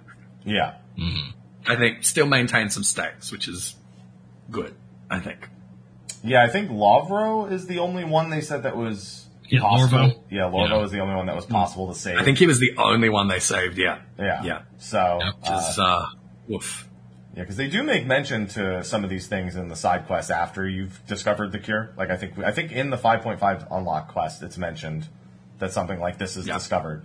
So it's, I, I, I, I just, I loved reading through this. This was such a, such a good read. Because, uh, the, the things like the, the, he wanted this to be Matsuno's Stormblood. Like this, listen, listen to this paragraph. Matsuno wanted Fordola executed when Raubahn was to take the future of Ala Mhigo. Yoshi talked about how Baisai was the kind of character only Matsuno would write, someone with a lot of resentment against the Empire, puts them aside seeking to find an easier and faster way to end the war. Lion and Baisai were Yoshida's two favorite characters. Yoshida said the content made justice to the parts of Stormblood that they couldn't at the time. It was Yoshida that wanted to have two stories, this and Werlyt, that focused on different factions of the Empire. So, Yeah, I mean, Yeah. we've been saying that that despite Shadowbringers, I think they did being, that, though. Yeah, they did because like despite Shadowbringers mm-hmm. being a lot about kind of setting up Endwalker and the Ascians and mm-hmm. everything, all of our side content dealt with factions in some. Well, I mean, mm-hmm. not all of it, obviously not Eden, but uh, a lot of our side content dealt with what felt like the sequel to Stormblood, essentially. yeah. And I think it was all really, really good, really like excellent way to deal with it. I think it was strange that it wasn't dealt with primarily through the MSQ, but I also think that like if we dealt with the Empire purely through the MSQ, it would have felt like too quick and too easy. You know, Right. I think we needed something like Bolger. Um, yeah, it's interesting that you say that he wanted it to take place in Dalmasca because I definitely get that sense from Zadnor that like it wanted to be going back to Dalmasca. Yeah, because setting up from the southern front, uh, actually after Delubrum, after they lose the Citadel, I mean, essentially it They're talking about Dalmasca, yeah. Yeah, because they're talking about going back to um, retreating back to uh, Valname. yeah, there you go, Valname. And then uh, that they were amassing something in Dalmasca, but it just never worked out that way. That was essentially what would have happened if we didn't intervene in Zadnor, basically. Yeah, I I was convinced that that rather than Zadnor that we were going to be going back to Dalmasca and fighting a, a front in Dalmasca. Yeah. Oh man. That is quite interesting. But uh, yeah, we, we, we push up to Zadnor. Zadnor is is really interesting as a zone, just like um, geographically and etherically, right? Um, it, it had never recovered from the um, the third calamity, right? Mm. And all the earthquakes and stuff, massively over aspected to to Earth ether. Um, so as a result, in more recent times, it was mined to, to shit for earth crystals. Um, because, you know, any, any kind of like crystals that are really outside of Eorzea are like prohibitively kind of difficult to, to procure. Um, and as a result of that, the ether became very sort of thin. Am I disconnected? No. Nope. I just see you guys sitting still and I'm like, We're, we're letting oh, you shit. talk. We're listening. We're listening. I know it's a rarity, but come on now. I know Mike hadn't hadn't interrupted anyone for like I 10 know, seconds. dude. I get so excited. That's why I just did it right there. um, yeah, so the ether had gotten very thin there where already all that was really left was earth ether. And once I started to remove that, it started becoming something like, like the burn or like the empty, right? And then it got blasted by the Bozja incident and got, you know, massively like over aspected and, um, uh, towards astral, presumably. And that's why we've got all like the, the floating rocks and stuff. So it's getting smashed like constantly. Just can't can't get a break. Um, but the the um the Bozja incident also unearthed a whole bunch of Halligan ruins. Of course you see in these little valleys all the way through. Why not, right? Um, Alligans. We've been saying it forever. Alligans. It's always Alligans. Always Alligans, Always. baby. Um, and uh, Menenius. So Menenius studied, um, uh, I believe, at the same academy that Cid and Nero did. Um, but his area of study was uh, was archaeology, right? So he's he's a sort of. Um, I mean, it's it's kind of very flattering for. Yeah, it's very flattering for him, but he's kind of like a Garlean Dr. Jones, yeah. Um, which I think is pretty cool. But he was sort of referring to, you know, having like discovered other things and uncovered other things uh, during the, the last chapter in the Southern Front, right? And, you know, Mhm. obviously we discover what that is uh, here, and that's why they're in Zadnor. Um, but uh, yeah, we need to redirect a little bit of ether that's around to be able to create these shields to protect us from the fire of their fleet as we move up to the Dalriada, and then we um, we get in there it. in a major way. I think I think that's really like all that. Well, I you know okay, so we've got some. Uh, I'm just going through here trying to make sure I haven't missed any important bits. We've got Miko right having these visions of her falling out of the airship. Yeah. And mm-hmm. this this is really this is really interesting to, to me that Mikoto thinks the same way as Fourchenault does. She's got that Sharlayan education where they think that prophecy is immutable and that once you see the future, that's how it happens, right? I, I I think for her, because of this attitude, it's like self-fulfilling, right? Because we can't, we can't reconcile this. Missy, uh, sorry, Mi- Mikoto tells us, oh, well, what I see, everything that I see comes to pass.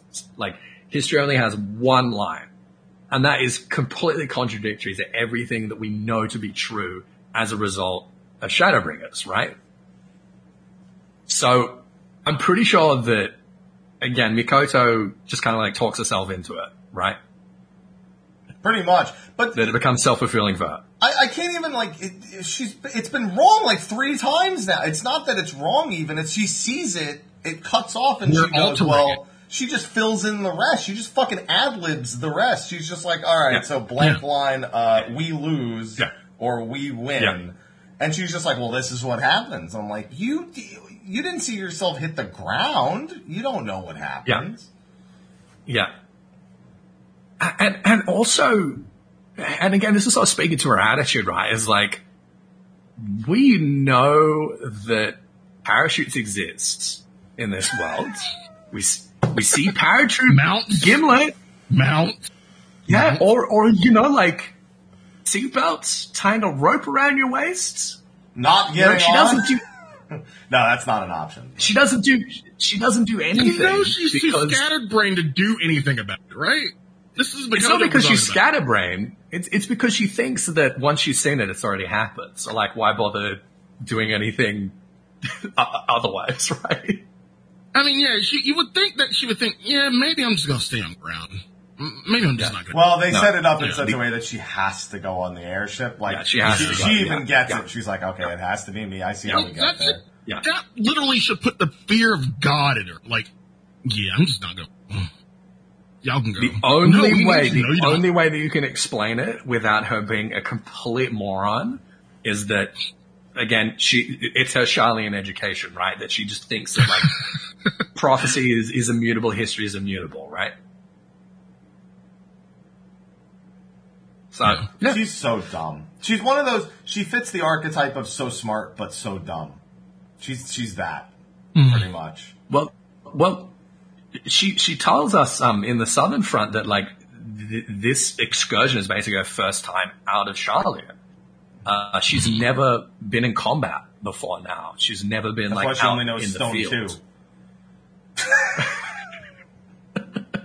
Right. So so she's learning very quickly. Yeah. She's learning very very quickly. She's learning some. She learned. She learned Ultra Instinct, but not Glare. Apparently. She's, she's doing her best, all right. She's trying. Yeah, Yeah, dang she, bad. she's got book smarts, but no street smarts. That's what it is. Mm-hmm. I mean, to be fair, if she couldn't dodge every attack, then her Echo, her version of the Echo, would actually be bullshit. That's true. That is true. Yeah. Doesn't make any sense. Um, so then um, Matsuno tries to write Cid as being straight and fails.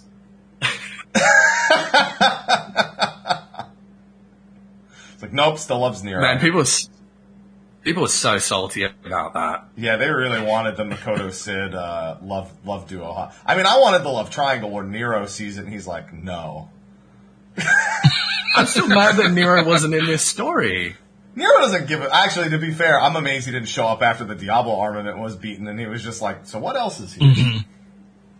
Well, Nero Nero wasn't here, and Nero wasn't uh, in the weapons quest line either. Like, I feel like Nero got done real dirty this expansion. They, they realized that so much it he wasn't could've like Cid. Nero's probably sitting back at like the ironworks, and he's he's just like, "Oh shit! Did you hear that thing that's going on?" Nero, Nero, sit down, sit down, please, sit down, sit down, sit down, please, please. Listen, we But I can. wanna go! we- no, But I no, wanna go! no. Yeah, no, he was listen. piloting. We can make it. We can. was? It's fine. We'll make it ourselves. We don't need to go. We'll just make one. Okay? Would that make you happy wanna if we just make? No, no. We'll make our own. We have it at home. We have it at home. No. We have. Listen, No. we have weapons at home. Okay. That, that's like the parent. That is like the parent uh, response to kid. But I want McDonald's. We got McDonald's at home. Shut the fuck up. Somebody's got to be He reining was in piloting the. G Savior. Yes, he is I piloting. do know the that he was G-Savior. piloting the G Oh, Savior, man. but but like he didn't have any lines. We didn't see him. That was just an Easter egg. You know. But it was very Nero, to be fair, to literally be like, "Oh, Cid made that. Mm. Fuck that. I'm making one. I bet you mine's just as good or better." But um, no, I love Nero, and I was very, very disappointed that he didn't show up. He's got to be somewhere Um, here. I mean, the, the big thing for me is he shows up to help us crack the code on uh, mm-hmm. on the on the Allagan thing from from Point Four, and mm-hmm. then he's just like, "Well, that was a steaming pile of shit. Moving on." Mm-hmm. And that's it. I was like, "Where the fuck are you going? I, I we I still want you here." But he's not here. He's got to be somewhere. I mean, Nero's just going to be around. He's just always going to be around. He's Oh, a man of science. He is the He's man of be- science. He's he's he's also a man of Cid, as far as I'm concerned. He's just like joined at the Gotta hip. something. If his hip was turned ninety He's, um, degrees, he loves him. He's got to have a role in in Endwalker Yeah. for sure. Uh, so the Dalriada, what what do you what do you guys get out of that? I, I'm I think an interesting one was There's a Cthulhu. fucking robot. There's a robot. It's a little bit more than a robot, se- but yeah, several robots. I don't care. There was a Several robot. There's a And lot of Menenius, Menenius. Yeah, where the fuck did Menenius learn to pilot a fucking robot? Jesus Christ. uh, probably his What are you homeland. talking about?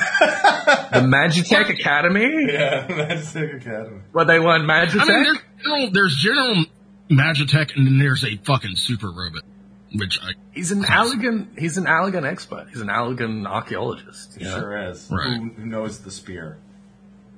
He sure does. Let me tell you, he sure does. Um, Cuchulainn. Yeah, We've got a yeah. we've got a um a dissonance here between Cuchulainn the Void Sent and and this one. one that you were long suspecting. Well, this is um, this was this one. Who? Who, who was? it? Use your words. Uh, I'm trying to remember who it was who drew who drew Cuchulainn out. is- Oh, Oh. um, oh, I have it. Oh, it's um, fuck. I knew too. He's you run into him a bunch throughout Bozja because he summons like Belias Yeah. and, and all of He's uh, he's part of all of them. right. yeah. Uh, fuck. Chat'll know. That's fine. Yeah. I'll just wait and check. Chat Chat'll know. Um, Chat. find it. Chat. You'll know. Gilbrisper. Listen, Gilbrisper. There you yeah. go. Oh, yeah, yeah, yeah. Gilbert Yeah. Yes. There you go. Yeah, he's part of a bunch was- of yeah, shenanigans. it doesn't really matter. I, I don't like.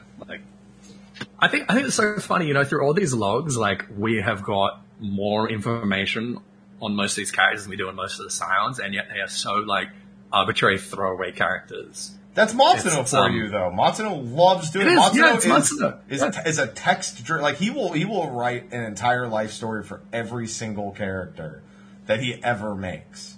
Yeah, his This is Yeah, This is and, be a um, section in the Encyclopedia Eorzea three. Yeah, Same section. that's why I can't I can't decide whether on one hand I love it. I love getting all of this like just arbitrary world building just for like flavor.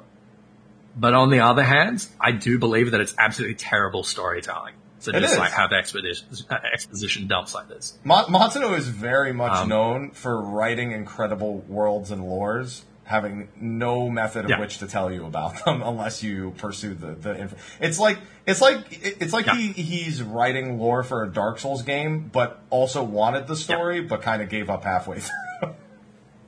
Yeah, I, I agree. I think I think he's fantastic at world building, but um, I mean, this is why 14 is going so well at the moment, right? Is that you've got Oda and Koji, who are basically, I, I would say, students of Matsuno, right? They come from the Matsuno school of world building, um, and you could see that in ARR and Heavensward. You had really excellent world building with really like thin characters. And then you get Ishikawa coming in and taking the reign on the narrative, who comes from the school of, you know, basically like uh, narrative uh, trajectory and strong pacing and strong characters. And between them, you've got like the fucking dream team right there, you know?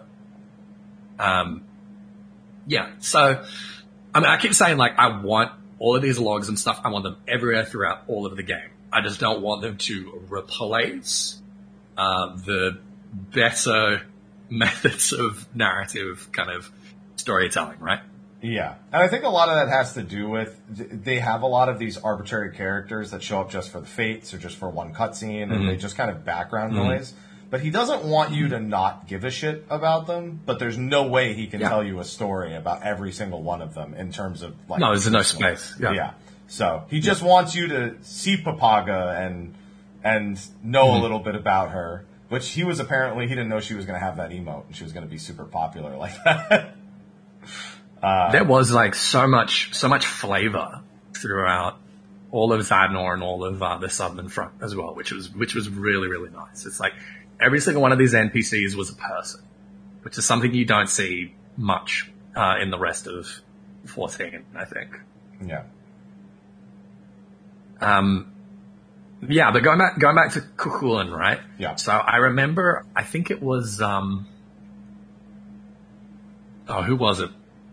Uh, Void Sent, um, words. Haukke Manor, what's her name? Helicarnassus? Or you Um, mean Helicarnassus, Halicarnassus, yeah. yes, thank you. Okay, yeah.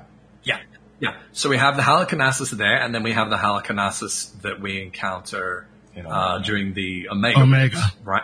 Yeah. And the explanation we're given is that there's this this fairy tale, right, about Halicarnassus that the one in Haukke Manor was named after, right? And I think that something similar is going on with Cuchulainn, right? One way or the other, right? Either the Void Scent was named after the um uh the Esper, or the Esper was named after the Void Scent. It's tough to tell because one thing that the Omega series deliberately keeps uh, what's what's the word I'm looking for? Uh, I, I guess they just don't explain it, and they do they do this on they keep it purpose. They keep it vague, Yeah. is because they don't want you to know where the fairy tale came from. They don't want to have to explain if it's from another shard, if it's from another game. In the case of some of them, uh, mm-hmm. so that way they they just don't have to explain it. So, for all we know, these are legends from the 13th before it became the mm-hmm. Void, and Yeah. these Void Scent are relative to that. There's just no way to know. Mm-hmm. So that's Yes. that's my guess, though, or who fucking Yeah. Yeah. But I, I think I think what we need to establish is that this Cuchulainn that we fight in Dalriada and the Void Sent Cuchulainn are two completely different Yeah. entities. And I think a lot of like new people that haven't really dived into the lore get really confused by that. Um, for you know, obvious reasons, right? It is, it is quite confusing. Not as confusing as Diablos, but we'll come to that. Yes, we sure will. I before we get to him, I guess I love that Lion just keeps finding all of these uh, all these giant dog birds, and he's like, okay, Dawon the first, Dawon the second, Dawon the. How many Dawons does this guy know? How many Dawons does this guy care, bred? He's just like, I've got all these Dawons in in in my crew. Dawon the younger. Yeah, I guess he they'll just keep not care. dying too. Yeah. Now we just need him to like necromancer one back and just get Dawon the Undying or some shit like that. no, this The one is Undewan. Dawon. Oh man, but there's not much to say about Dawon. I mean, there is. There's, he's got. I think he's got a log, doesn't he, Dawon? Yeah, he's got a log. Yeah, Yeah. he's from um, basically the central Ilsabardian mountains, uh, it's a legendary. beast. presumably. Yeah, around there.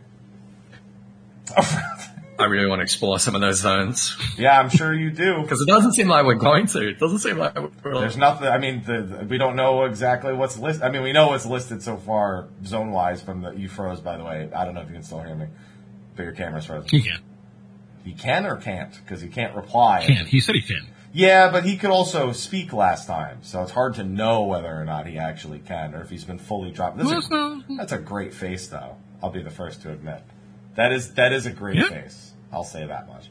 Um, Yeah, because he wants to talk about Diablo, and we definitely need him here for Diablo. There we go. It looks like you're. you're I'm almost- still here. Yeah, now I can can still Yeah, I told you you guys. still hear us. It's hard to tell because you can't respond for the longest time. I I know, I know. There you go. Ah, Diablo. yeah, I'm just like, hello. Doesn't work. Yes, Dia- Diablo. Yes, the Diablo. quite a treasure you have there. Yeah, so um, I don't think any of us expected. So, so uh, I mean, we, we were able to hear the theme music to Diablo in the trailer, but I don't think any of us really put together because you don't hear the Diablo part. The one part they omit from the I didn't. trailer is the Diablo part. They put every, they put all the other things in the trailer, but Mm-hmm. th- that was a shocker because now we we have a whole nother breed of Allagan fuck ups that we have to deal with, most likely, Well, potentially. yes and no. Yes and no. This this goes back to Azys Lla, Yeah. right? It goes back to the fractal continuum, uh, the the uh, ostensibly um, museum, right? And what we learned from there is that uh, the Allagans had created and studied synthetic void sets, right? In the same way that like they look at dragons and they'd look at like um, uh, various sort of chimera-esque creatures, like like the the reptilian um, centaur things, like the lizard centaurs from Meracydia. They were like, "Oh, we could make that better," and just like synthetically made it, artificially made it. They were doing the same thing for Void Set. Um, between that and between Proto Ultima, reverse engineering Ultima, uh, they were like, okay, we we need a Void Sent army that we can use to crush Meracydia. However, we have two methods for summoning Void Set. One of them is to open portals, which only uh, basically void sent of a power that is kind of in relation to the size and the stability of the portal can actually come through. Which means stuff like like Cloud of Darkness, for instance, can't get through that, right? Uh, that's what the, the Crystal Tower was a solution for. Um, alternatively, we can summon them into hosts into bodies. And same thing, the power of the void scent is basically proportionate to the power of the body. So we can summon a super powerful void scent into a body, but it will be significantly weaker than its potential based on that body. So what we're going to do is we're going to create synthetic bodies, clones effectively, that are, you know, kind of like chimerified through various um, uh, etheric chemistry. Uh, bodies that are like specifically custom made to summon void scent into. And we can make this even more streamlined by creating bodies for specific void sets, Bodies that are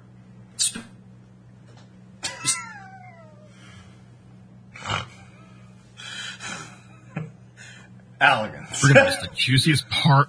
You're gonna miss the juiciest Yeah, part. just, of just, this just so you know at this, because we're we're not we can't continue. Yeah, this just hold on, hold on one second. Hold on one second, Ethos. Yeah. Yeah, yeah, yeah. You you you were saying there's bodies that are, and then we lost you. So as soon as you come back, you can Oh, God. continue from there. All right. That's elegance. That's the elegance meme. Right there. Elegance. Elegance. Yep. Alec. uh, Uh, we can hear you again and see you again. okay, yeah, cool. you're back.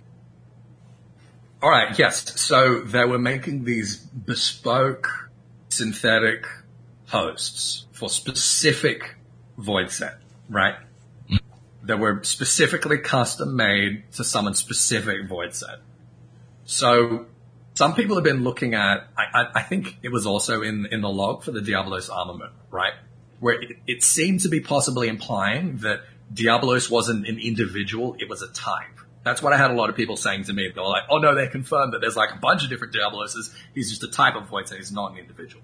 That is not what I got from the log whatsoever. And that's also not, um, I think people were asking, I think people were asking Matsuno about this on Twitter as well. And he said something similar. Um, was it, was it Matsuno? Or There was it, there was um, an interview that came out too where they described that um, Diablo was just like like say I think it was asking why it's called the Diablo armament and not the Yes, that's right. Yeah, yeah, yeah. Diablos Yeah, yeah. armament. Yeah. and it was just because that was Yeah. the name they interpreted for him at the time, similar to how like Azim and Azima and things like just just different. Yes. You get cultural Yeah. representations of them. Yeah. Yeah, that was it. So the Allagans had a slightly different name for it. Yeah. And, and people took that as well and interpreted that as like, oh, okay, so there was like a bunch of different types of void sent like Diablos. There was Diablos and there was Diablo and there were different people. No, I think that's a mistake. Diablos is, is an individual. He's one dude. Every time that we fought Diablos, he's been the same dude. They made this host body, this synthetic void set, specifically for him to summon him into to go and fuck shit up in Meracydia, right? Um, the Garleans recovered that body uh, and probably used a synthetic orosite or some other similar, basically like an operating system, rather than having the consciousness of the void set in there. And that's why it starts like messing up and going haywire, Going right? haywire. Yeah. Yeah. It's basically like, uh, like software incompatibility. Yeah, because the body Um, doesn't. The body isn't inactive and then active. It needs to be. It Yeah. needs to be powerful enough without him in it in order for them to Mm-hmm. use it to restrain him. Because essentially, they want to Yeah. use it like a Neuralink. At the end of Yeah, the day, they yeah. want they want to trap him Yeah, in. there. exactly. Yeah. Yeah. And, and in the same way that like the Ultima weapon is designed to be automated, but it can be piloted. It's designed to be powered by primals, but works just fine without them.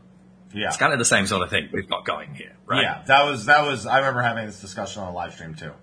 Basically, the same Yes. the same uh, conclusion that it was. Yeah. He's just not in there. They just never never Yeah, he's not in. never bore fruit. Now, one thing is the question I have is how many of these armaments did they make? How many of the high tier void sent were they aware of and or trying to create host bodies for? Did they decide to start with Diablos and then they were going to go from there? That doesn't sound like the Allagan uh, philanthropy that I'm used to. Where they put all their ba- uh, put all their uh, eggs in one basket and say, no, that one is fine. Look, I think they probably did a bunch of them, but I think that they they probably all had complications. They all had issues in the same way that all the proto Ultimas didn't, didn't really quite work, right? They all had problems. Um, the fact that they decided that they were going to have to open a giant void portal to be able to have powerful void set come through uh, via the crystal tower. I mean, we have you know this this kind of um, uh, this description of Xande being kind of like Thanos, right? He's obsessed with death, right? And and he's not really so interested in continuing to like conquer the world as he is in just like death and destruction for the sake of it. And that's why he wanted to open the portal. But at the same time, there had to be like a justification for that. And I think it probably would have been that the synthetic void set were not quite, quite enough. But I'm sure, I'm sure we are gonna, I mean, who knows? Like, there's gotta be, the door's open right now. We've got the precedent. They can invent as many of these as they like now it's definitely one of these things that like this synthetic void set, this um, Diabolos armament was probably not conceived of, was almost certainly not conceived of back in ARR, this type of entity. But now that they've made the justification, they've set the precedent, they can throw as many of these at us as they want. You know? They sure can. So it's just another type of boss now. Yeah, Fhirdiad, yep. Skothic. Skothic. Yeah. And honestly, it's a fun way to like revisit all of these uh, enemies again, I think. I mean, we haven't dealt with every void sense, so there are probably some new ones that we don't even know about. Oh, for sure. One has to assume mm. there's there's more voids, powerful void set we never dealt. I remember the one that's in the void quests, what came out, and everyone thought it was going to be unique and like, fun, and then you just like stomp it in like a cutscene or something. I don't remember. it, like its face came out of the portal, and it was like, hey, and we're just like, what the fuck is that thing? Yeah, and we're just like, yeah, like Get back in there. Thing was fucking dead. Yeah, mm-hmm. unfortunate. Uh, yeah, I uh, I'm I'm hoping that I I just I don't know where we're going, man. That's it. There's so many places to go. There's so many places certain elements of the story can go.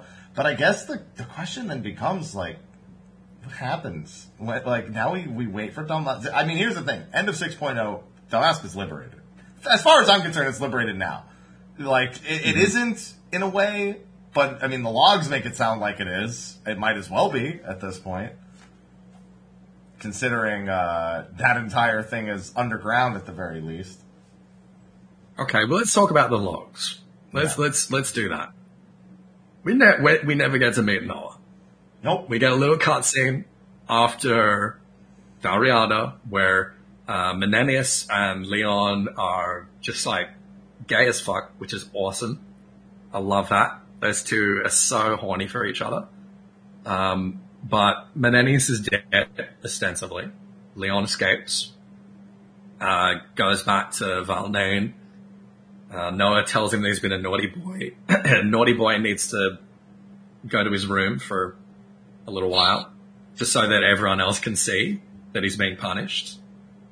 Um, but Noah's basically like, oh yeah, by the way, I got cancer or whatever.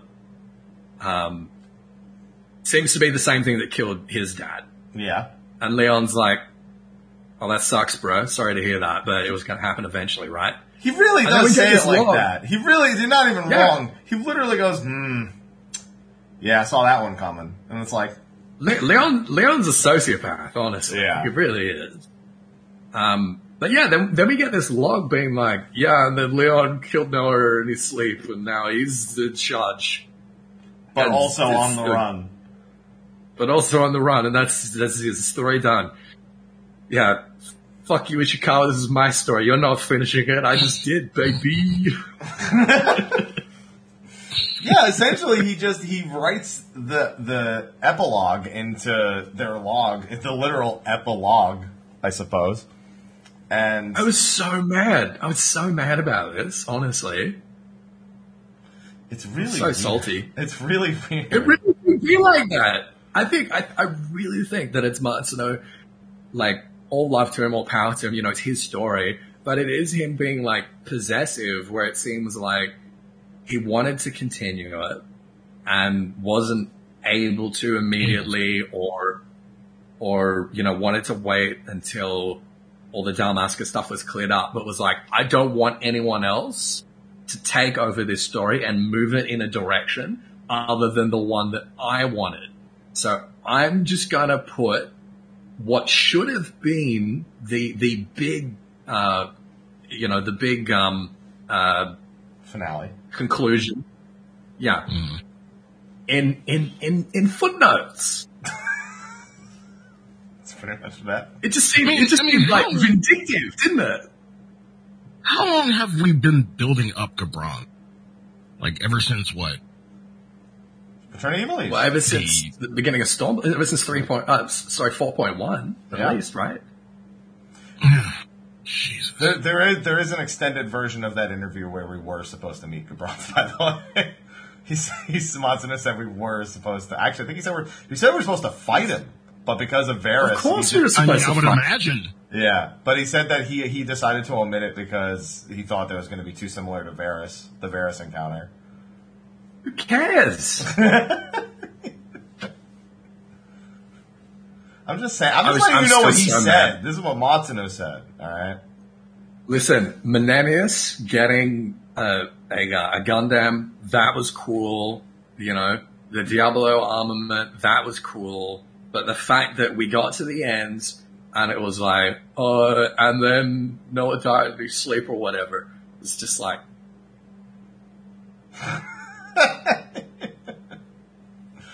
it's just vindictive. Yeah.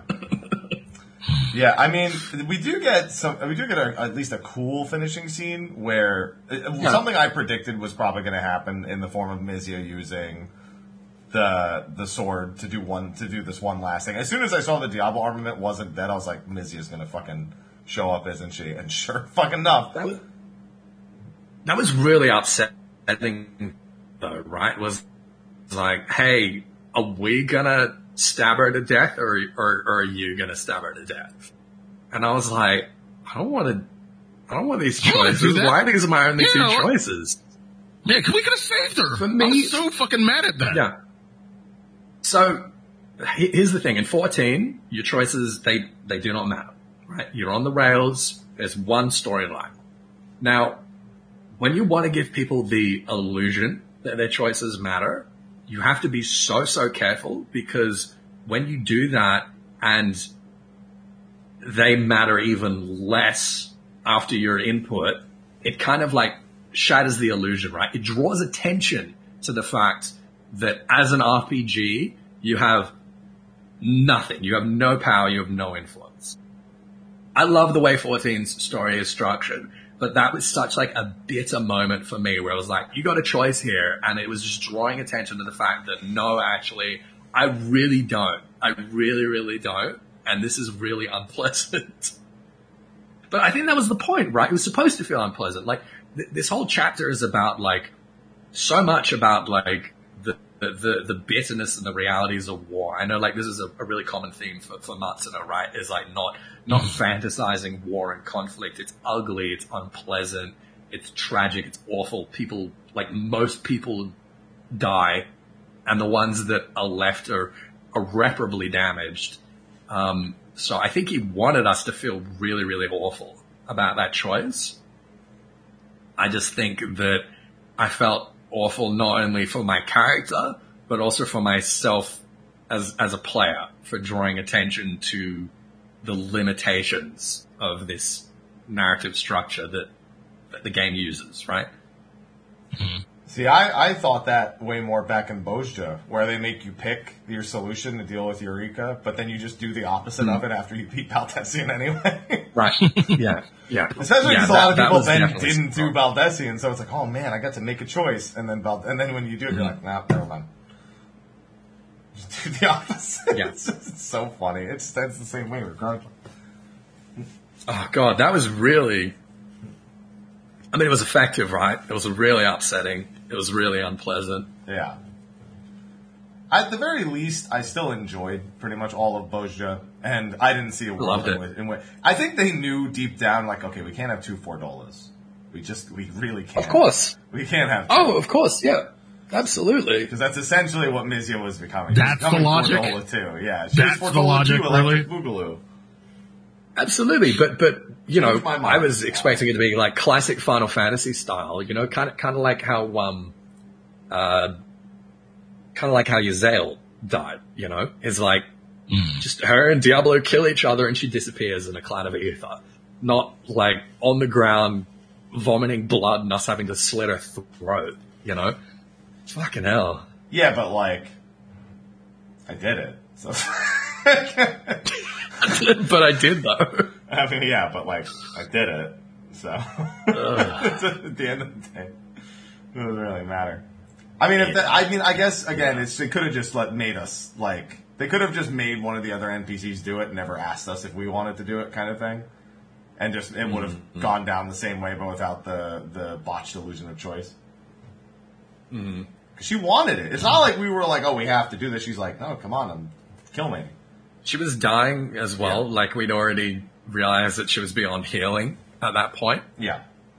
Um, so it was about it was about putting her out of her misery. It was like our, our choice was effectively like, do we think this person deserves to die quickly or die slowly and painfully? Yeah. That was the choice, and she was like, "Please, I am suffering.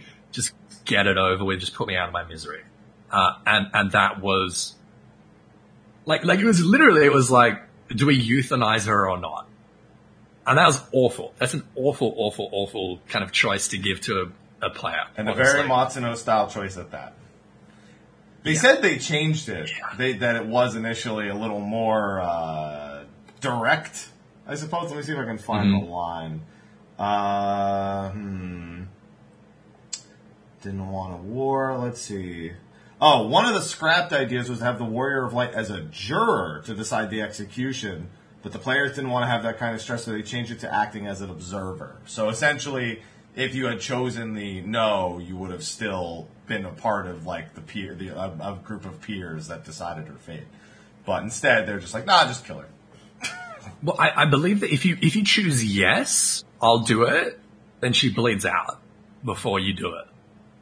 But if you say no, then I And think if- Baisai If you say no, yeah, Bajsaljen does it. Yeah. Yeah. So it's like There's if you say yes and if you either say yes and want to do the merciful thing, then she suffers. Either way, she suffers. Either way, she dies. Well, yeah, yeah, but uh, is yeah, it was a really really unpleasant experience for me, honestly. I was like, all right, Misija, listen, you didn't earn you didn't earn my trust like everyone else. It's like whatever. Just let's all right. I'm good. Oh, if you say yes, apparently, if you say yes, then Baz will uh, will kill her. So so he does it either way, It was my duty. right? Anyway, she's dead. She's out of the story. Mm. Unless she suddenly decided that with her stolen resonance, she also can body hop. I think it's implied that with what she did with the weapon, she's like Dunzo Dunzo. Like she she doesn't have the same capacity. No, I don't think she has the same sort of density as, as Zenos does to be able to do that. Yeah, he certainly got the the booty cheeks to show his density. Good old Zenos. He's gonna clap back and Endwalker.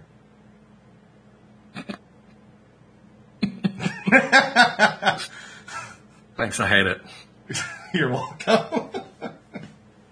Listen, you can't So that was 5.55. Uh, no, Yeah, there's that's one other 5.55. thing. There's one other. Thing. Oh. Okay. So that NieR finale, though. So that's 5.55. Thank you guys so much for coming out to the show. God, what? Did you have, at this by any chance have you seen my reaction to the end of the NieR quest? I don't think I need to. You really, honestly, I I think- think, I think you, I think you want to though, I probably should, yeah. Yeah, it's probably pretty similar to mine. because I, I did one video that was a joke where I won't spoil it if you haven't seen it, but I, hmm. I, I, I play a joke on how NieR games normally end.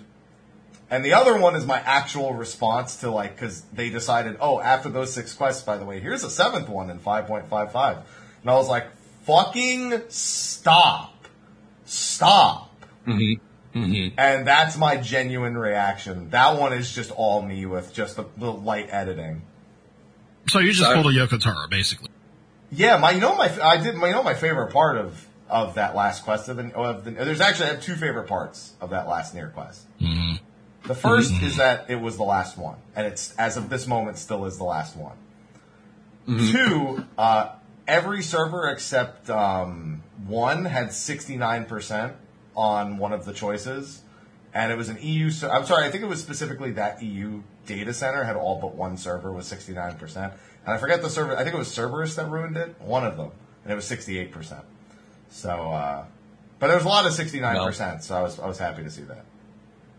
Let's let's not like belabor it. We're beating a dead horse at this point, but um, I gotta say, everything that we've been saying about this collab and about Yoko Taro um, since it was announced, and all of the salt and all of the hate, Has come to I just I- I just gotta say, I, I'm I'm sure Mike you feel the same, but I feel like pretty vindicated right now. There's no vindication in this. I mean, yes, there's vindication in the form that No. we were fucking right. It doesn't matter. That doesn't. that doesn't. That doesn't create vindication. And here's I the wanted- thing. look, I want I to be very. I want to be very clear about something. I have gone through every forum, every post that I could possibly to make sure I Mm-hmm. fully understand the exact repercussions on Drakengard or Nier and Yep. That that Yep. has because it's all canon. And Yeah. that has not changed my opinion on it in even remotely the slightest. The only thing I've gone back and kind of adjusted my opinion on is I think Copied Factory was actually a good 24 man in terms of like fun. That's the only thing I've gone back and thought of and reprimanded is that I look back on Copy Factory. I'm like, okay, that was fun. I enjoyed that. Like, the last boss, not so much, but the, everything else that was great. The hallway section, mm-hmm. the third boss is is really good. The second boss, I I've mm-hmm. gone back and I've been like, you know what? Out of the three, that one that one gets a pass for me. I could still do that one in a roulette if it popped up and not hate myself. Mm-hmm. I feel like with Nier we like with each iteration, with each patch, we've gone like we've we've done probably double steps in some, but I feel like we've gone through the seven steps of grief. I'm sorry. I also meant Puppets Yeah. Parker. You're right. My bad. I, I misnamed them. I meant. I'm sorry. I, I had to fix that r- uh, ASAP. I didn't mean Puppets Parker, Yeah. not Copy. Copy Factory is the worst of the three. So yeah, I, I feel like we've we've gone through the seven steps of grief with Nier, and we're we're we're we're just at the point where well, I don't even think like I don't even think we're bargaining now. I mean, but we're, we're accepting. We're accepting. We ne- we never really bargain, but we we accept it for what it is. And you you had but happy you had this sort of small tinge of optimism. I did. I said I won't judge it till it's mm. done, and now it's over. Yeah, and we And can you're judge it. the shit out of it. Yeah, yeah, okay, that's fair. I'm not even. I'm not somebody's like, mad. I'm I'm, not upset anymore. what What is the final stage of What is the final stage of grief? Of of mourning Acceptance. Acceptance? Is that it? Acceptance. Oh yeah, I'm definitely at acceptance. I'm definitely there. I like how I like how somebody in the chat's like, I'm still at anger. Yeah, no, I'm I'm at I'm at. That's why I've been able to go back and look at, at Puppets Bunker. and Be like, yeah, no, I had a good time there. Mm-hmm. That was all right. Mhm. I could certainly do it again, but uh, the rest of that, um, no. I'd rather play Chrono Cross again. I um I know I'm reiterating here. I know that we've kind of said this a lot of times, but this is probably the last time that we're going to be talking about the Nier stuff It directly and specifically. Fucking better be. So my my opinion, and and I, I kind of hold to this, right? Every single 24 man since A Realm Reborn has done so much heavy lifting for world building and for uh, you know kind of grander scope storytelling outside of and around the MSQ and contributing to the MSQ, pounding the MSQ, raising the stakes for the MSQ. Um, Nier has not done that at all, not even a little bit. And that is okay to me because we had the weapons quest line, which contributed way more than the eight man raids, the, the eight man trials, I should say, usually do. We've also had Bozja, which added way more than any exploratory content has done before now. All of the other side quests in Shadowbringers have been about building the narrative, raising the stakes, um, supporting the, uh, the, the, the kind of, um, climax that Endwalker is going to be.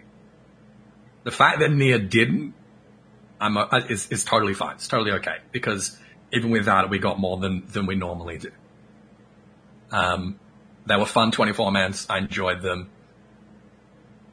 I got what I expected. I, I only feel vindicated because this is what I've been saying and what we've all been saying the whole way through is that like we, we don't think that it's going to be what the Yoko Taro stands hope or what they expect. And maybe it is, you know, maybe, maybe all, all the Yoko Taro fanboys are still kidding themselves and still think that this is a, a majestic, incredible work of art that he's produced here. To that, I have absolutely what? nothing. To, to that, I have absolutely nothing to say other than like, just don't at me because I don't care. Um, but I, I do feel like, like I say, a, li- a little bit vindicated, and I feel like perhaps now a lot of you guys see where we were coming from when we had um, no expectations for anything of the sort. I just wanted it to at least because I listen. I remember when I first played Drakengard. I I fought all the flying babies. Like I've I've mm-hmm. I've been there. Mm-hmm. I didn't I didn't feel any better about what's implied by the what the final boss is, other than being able to recognize it as a reference and a continuation of plot lines that had pre-existed. Mm-hmm. It doesn't matter if you draw comparisons to the two dwarves to a character in the Draken in the Draken. It just yeah. It doesn't. It, it's it's still just a hollow shell to me that yeah. was moderately okay to go through the first time. For me, agonizing to go through on repeat visits for for copied and tower puppets. Again, you get a pass. I think you're. I actually think you're a good twenty four man. but at least I got some dope music out of it. Look, yeah, exactly. Great, phenomenal sound design, great level design, like everything design wise, I think was really on point, including for me, the fight design. I really enjoyed. No, not for me. Definitely in most of them, not the fight design for me, except in a mm-hmm. couple of Puppets Bunker. That's mm-hmm. why Puppets Bunker gets a pass, because I think they did that one pretty well. Mm-hmm. Yeah. Narrative yeah. design. I mean, this is from the man who tells everyone on stream that he's a liar and we shouldn't believe anything he says. So, but at least he got us. To, he got Yoshida to talk about sixteen.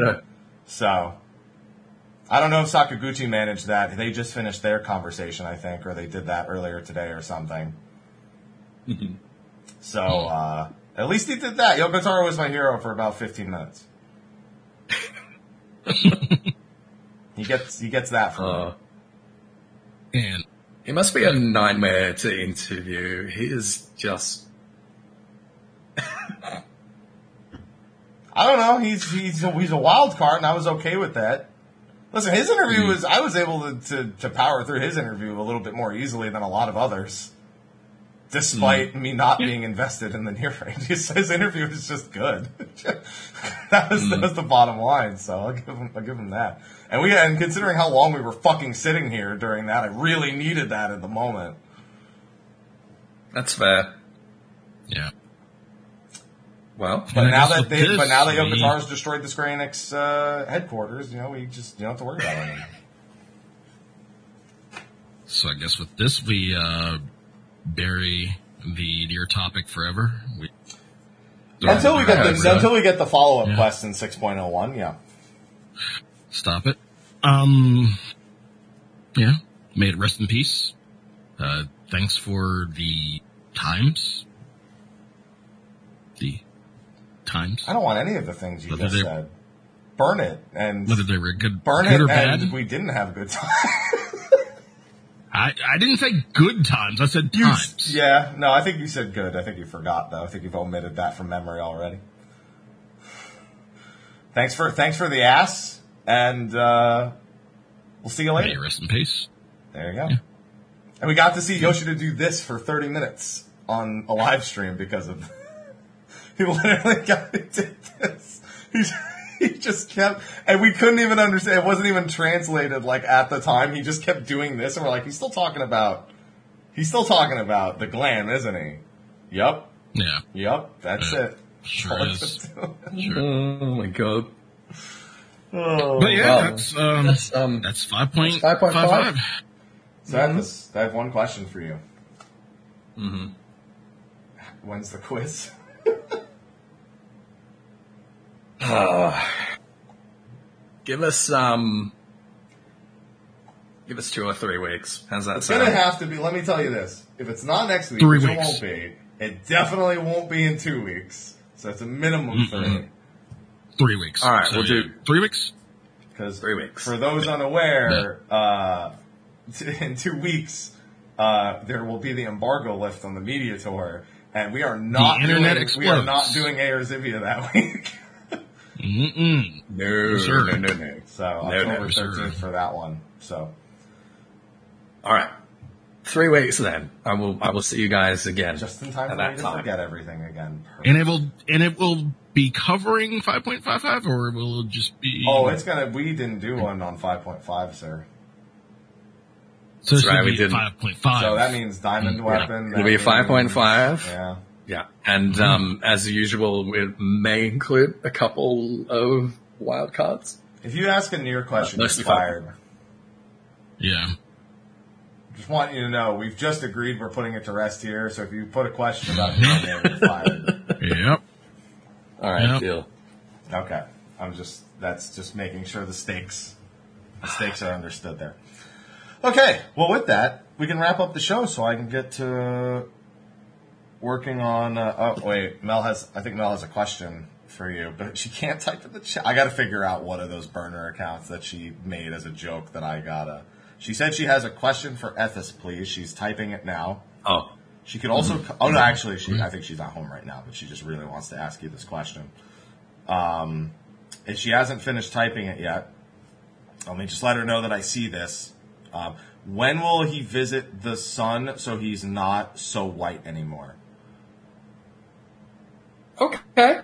Wow. That's- Well, I I, I have not.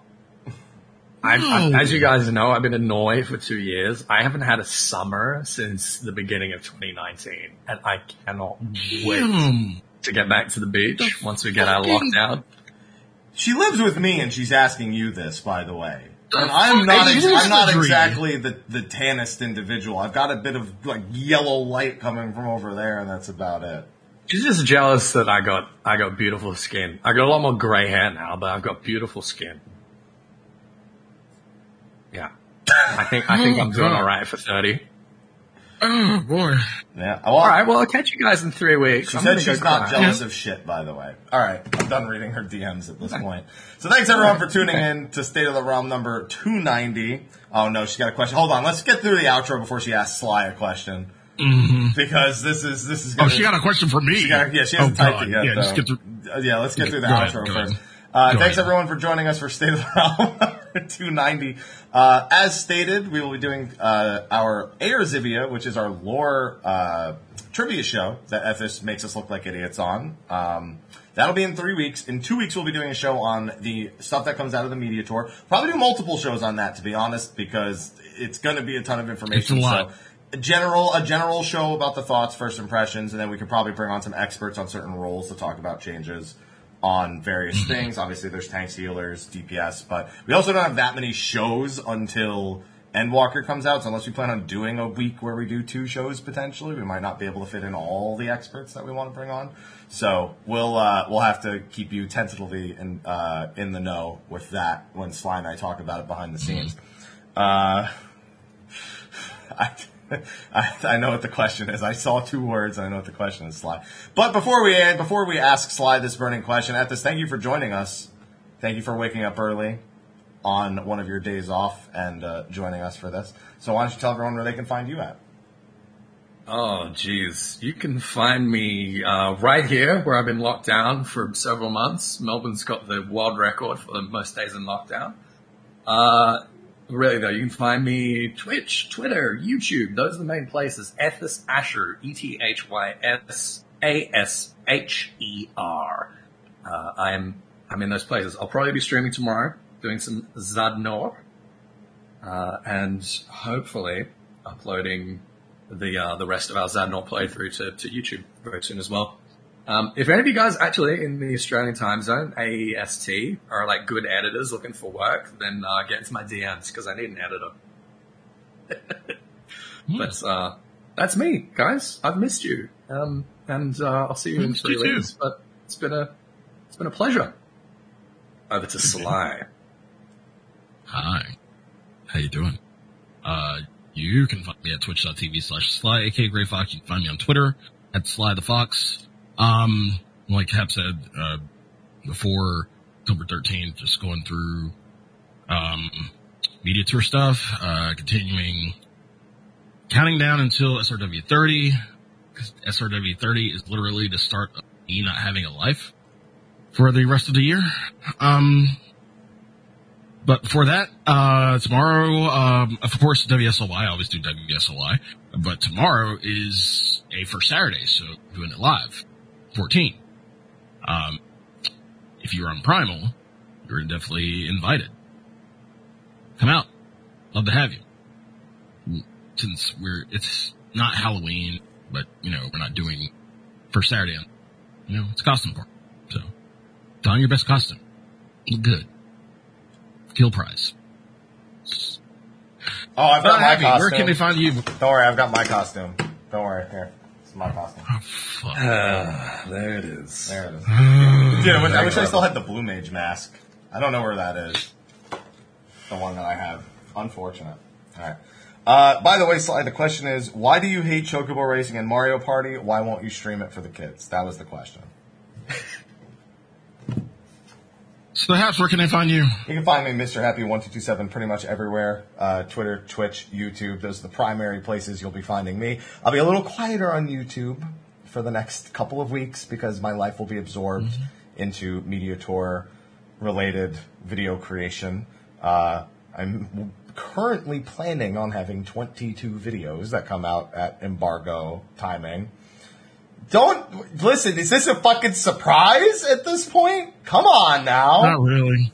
Not really. Come on Why do you now. hate yourself so much? I just gotta do it because I I, love really. myself, and I need to love myself. When are by you going to hire myself. an editor? Right. Never, because I'm too much of a control freak. it won't ever happen. That is big true. That will never. It'll never truth. happen. Um, Strangers of Paradise. I actually Ugh. got to interview uh, the producer and director on the Square Enix side, and the producer from the Team Ninja at Koei Tecmo side. I put that out on YouTube today. I also got to play Demo 2 early, but Demo 2 just at PlayStation 5 and Xbox Series X and S today. I highly recommend it. It also got confirmed for a March 18th release date. So that's only a month before Forspoken. So March just got a little bit busier. April just got is also busier because of Forspoken. So got some uh, fun stuff coming down the pipeline once we've winded down a little bit from Endwalker's release, and I've leveled everything to 90 because I will be leveling them very fast in Endwalker. Let me tell you. So that's what I'm working on. That's what the plans are. So you might see me around the Twitch directory in the evenings, just keeping my mind idle because sometimes I just need the brain to go over here so I can come back over here. Otherwise, I'll go fucking insane. So that's that's where I'm at. That's where I'm at mentally. So enjoy. But anyway, we're gonna move on into a short post show, and then we won't see you next week, but we'll definitely see you the week after that, and the week after that, and probably most weeks after that. will. It's probably be weekly. You'll probably mm-hmm. start the SteelSeries giveaways again at that point. Anyway, we'll see you mm-hmm. later, and until next time, take care. See you in two weeks.